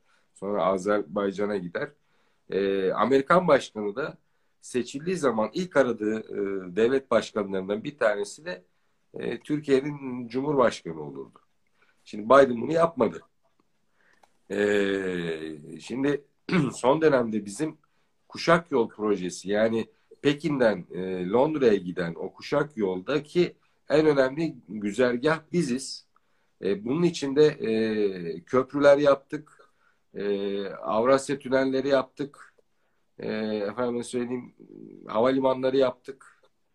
E, ve Biden döneminde Türkiye'ye karşı ciddi bir e, hasmane tutumu da görüyoruz. E, Çin'e karşı e, sürdürülen bu e, 20-30 yıllık planın e, parçası olmadığımız için mi Türkiye'ye karşı böyle bir gergin tutum içinde Biden ve ekibi? Şimdi bunu bu Yumuşatarak soru sormaya çalıştım mümkün olduğunca ama. Yok yok hayır. Ama bu soru e, şey haklı olarak sorulmuş bir soru. Şimdi şöyle e, onlar Türkiye'yi ve Türkleri çok iyi tanıyorlar. Şimdi nasıl ki ben başında söyledim bir defa kafadan söyledim. Dedim ki ya Çin'le Amerika'nın anlaşması imkan yok. Hani Trump geldiği zaman ben Çin'le gidiyorum işte anlaşacağım çok iyi iş adamıyım ha acayip iyi e, müzakere yaparım. Oralar pazarlıklar bana sorun siz. Ben bak bir pazarlık yaparım. Bir yaptım geldim ondan sonra bir tur pazarlık yaptı geldi dedi ki ben dedi Amerika'ya dedi 120 milyar dolar kazandırdım dedi. Ben dedi böyle büyük bir adamım falan filan. Bunların hepsi hikaye. Yani o da onun adamları şimdi onun adamları ona çok kızıyor ve gülüyorlardı. Arkadaki Pentagon'daki ondan sonra bu McCurk'ler falan filan e, ve bütün bütün diğer daha bir sürü e, enteresan adam var orada. E, e, mesela Kurt Campbell diye bir herif var. O da çok e, şey e, etkili abilerimizden falan. E, şimdi bunlar tehlikeli de. Orada yani Trump'ın bir şey yapmay yapamayacağını, oyun oynadığını falan biliyorlar. Yani bizim Çin'le çözülecek bir şeyimiz yok. Çin direkt dize gelecek kardeşim. Aksi takdirde Çin'e bizim istediklerimizi kabul ettirmemiz mümkün değil. problemi çözmeye onun için uğraşmıyor. Bir yerden Çin'le ne yapacağız? Bir üzerine çok gideceğiz. Ve ben, benim gördüğüm kadarıyla ama ben kimim ki yani burada sadece 3-5 tane paper okuyoruz.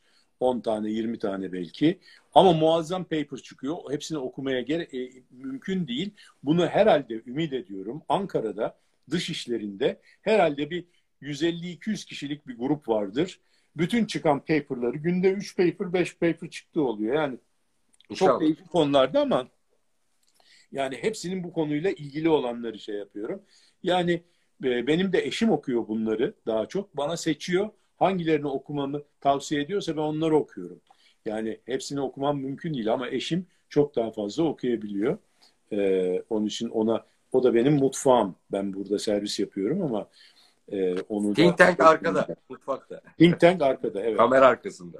E, doğru. Ama onu ilk önce biz bir e, kendi aramızda münakaşasını yapıyoruz. Öyledir, böyledir, yok öyle değil, böyle değil falan filan. O öyle olmamıştır, böyle olmuştur falan filan.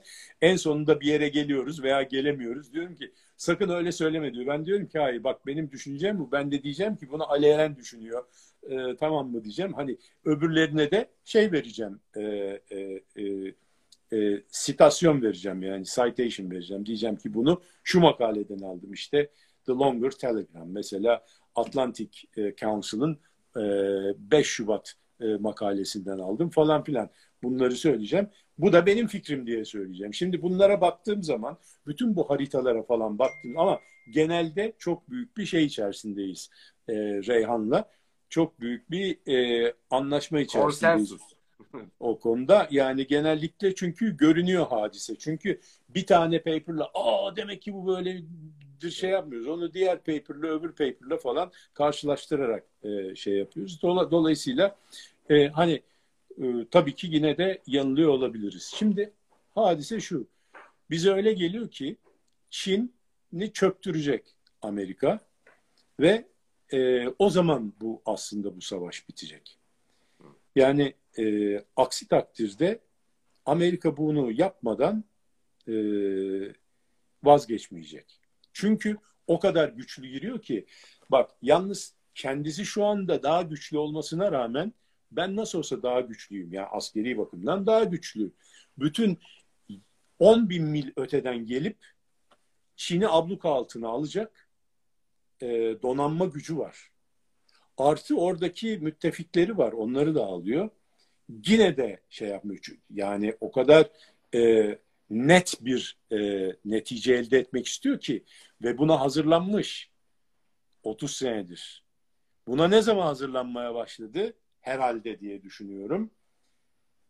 1990'da Rusya çöktüğü zaman hazırlanmaya başladı. Ondan sonra ertesi gün başlamışlardır.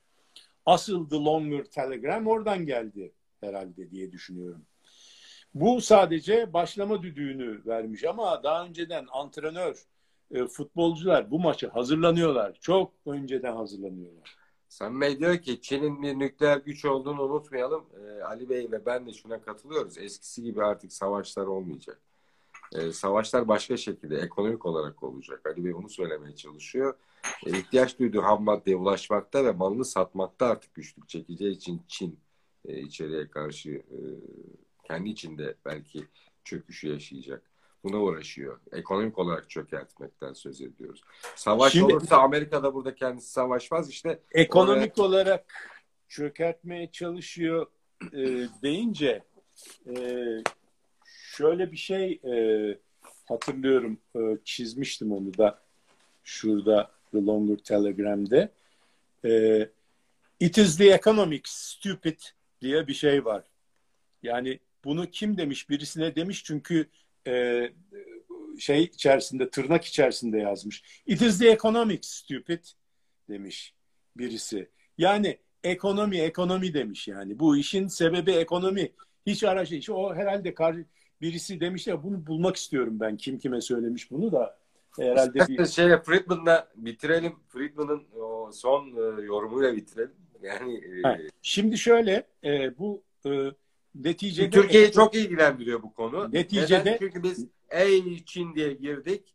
e, oradaki Uygur Türklerine yapılan mezalime karşı bir sert bir tutum izledik ve birden unuttuk onları ve Çin'e yaklaşmaya başladık son dönemde ve arkasından da e, Amerika'nın e, sert tutumu başladı Türkiye'ye karşı. Evet. Şimdi Amerika'nın sert tutumu o kadar öyle başlamadı. Ben onu söylemeye çalışıyordum.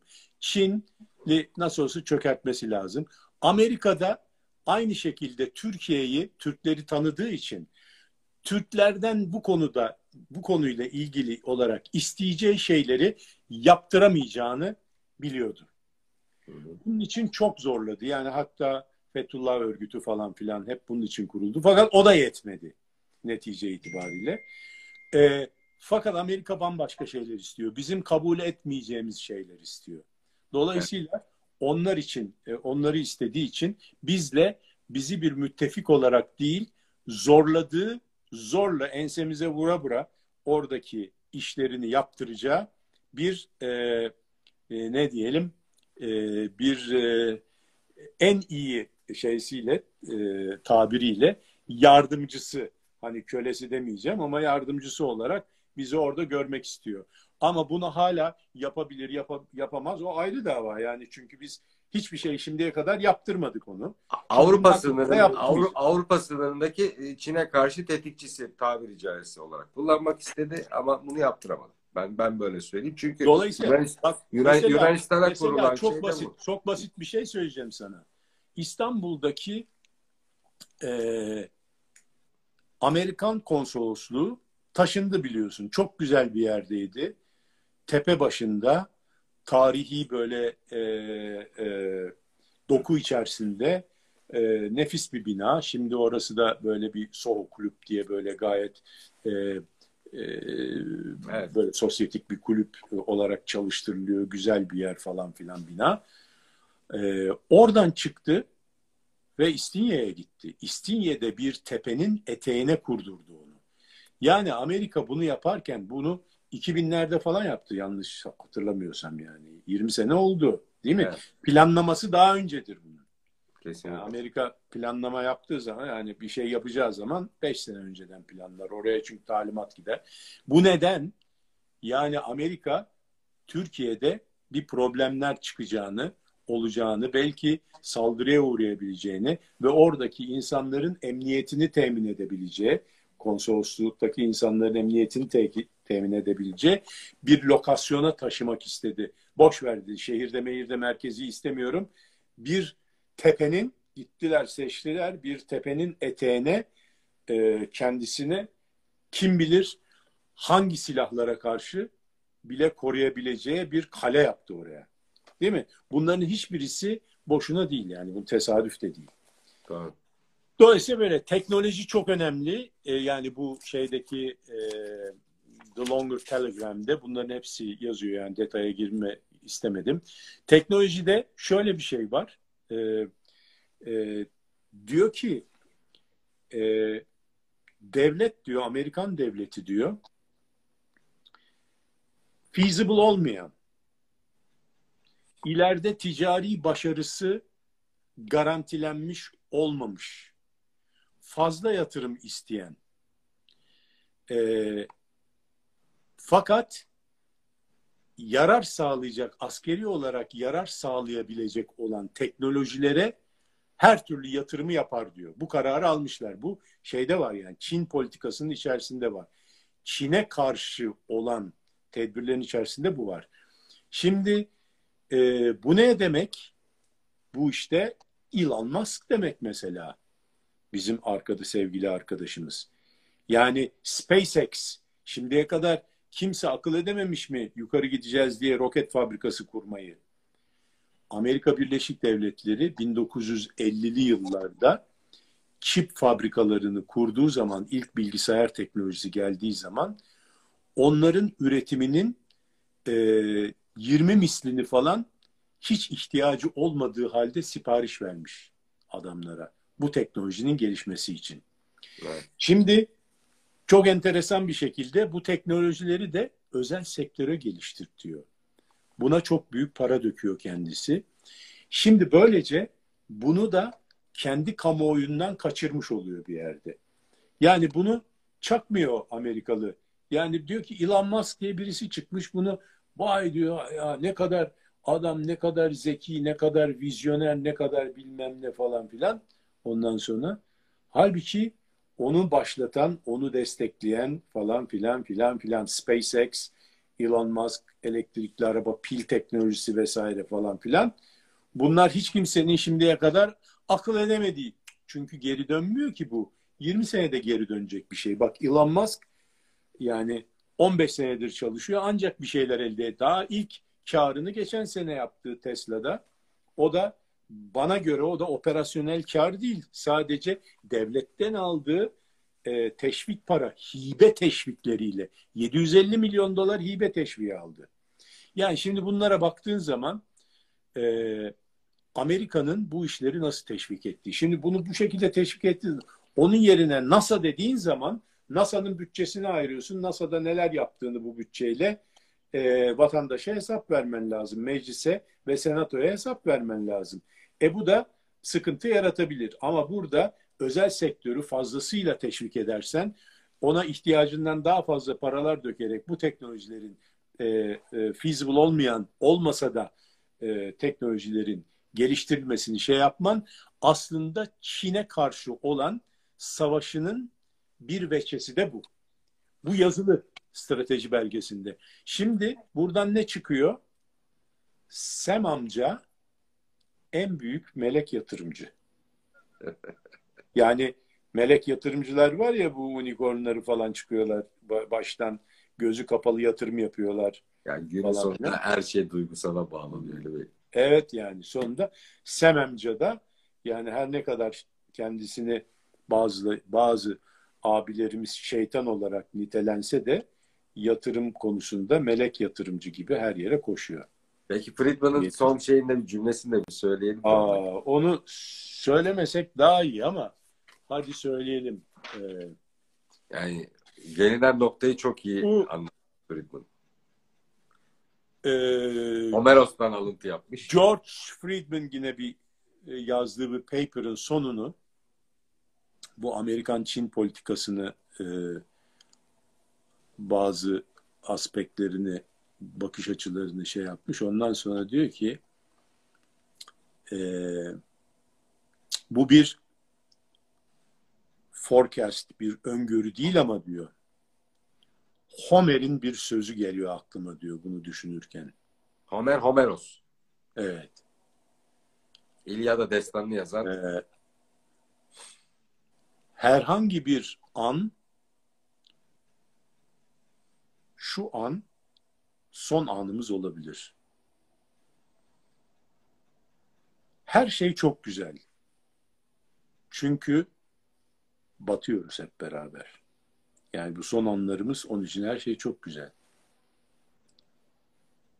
Sen bundan daha sevimli ve bundan daha güzel hiçbir zaman olmayacaksın. Çünkü sonun geldi tabii ki.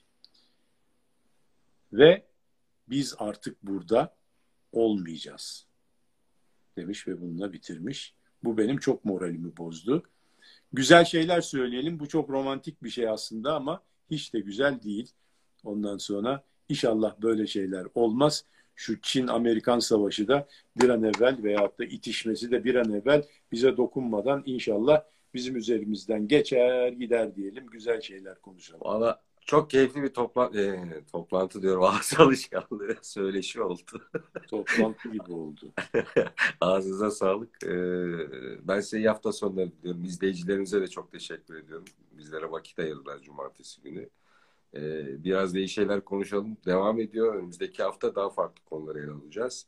Ee, kaçıranlar e, tekrarını LinkedIn, Facebook ve e, YouTube'daki biraz da iyi şeyler konuşalım kanallarından izleyebilir ya da yok ben dinlemek istiyorum diyorsanız da Spotify'da e, bizi dinleyebilirsiniz tekrarını. İyi hafta sonları diliyorum herkese. Siz kapatın Ali Bey. Güzellik hakikatin tarifindedir. Kendisinde değil. Evet. En güzel e, şey gerçektir. Görüşmek üzere. İyi hafta sonları. İyi hafta sonları.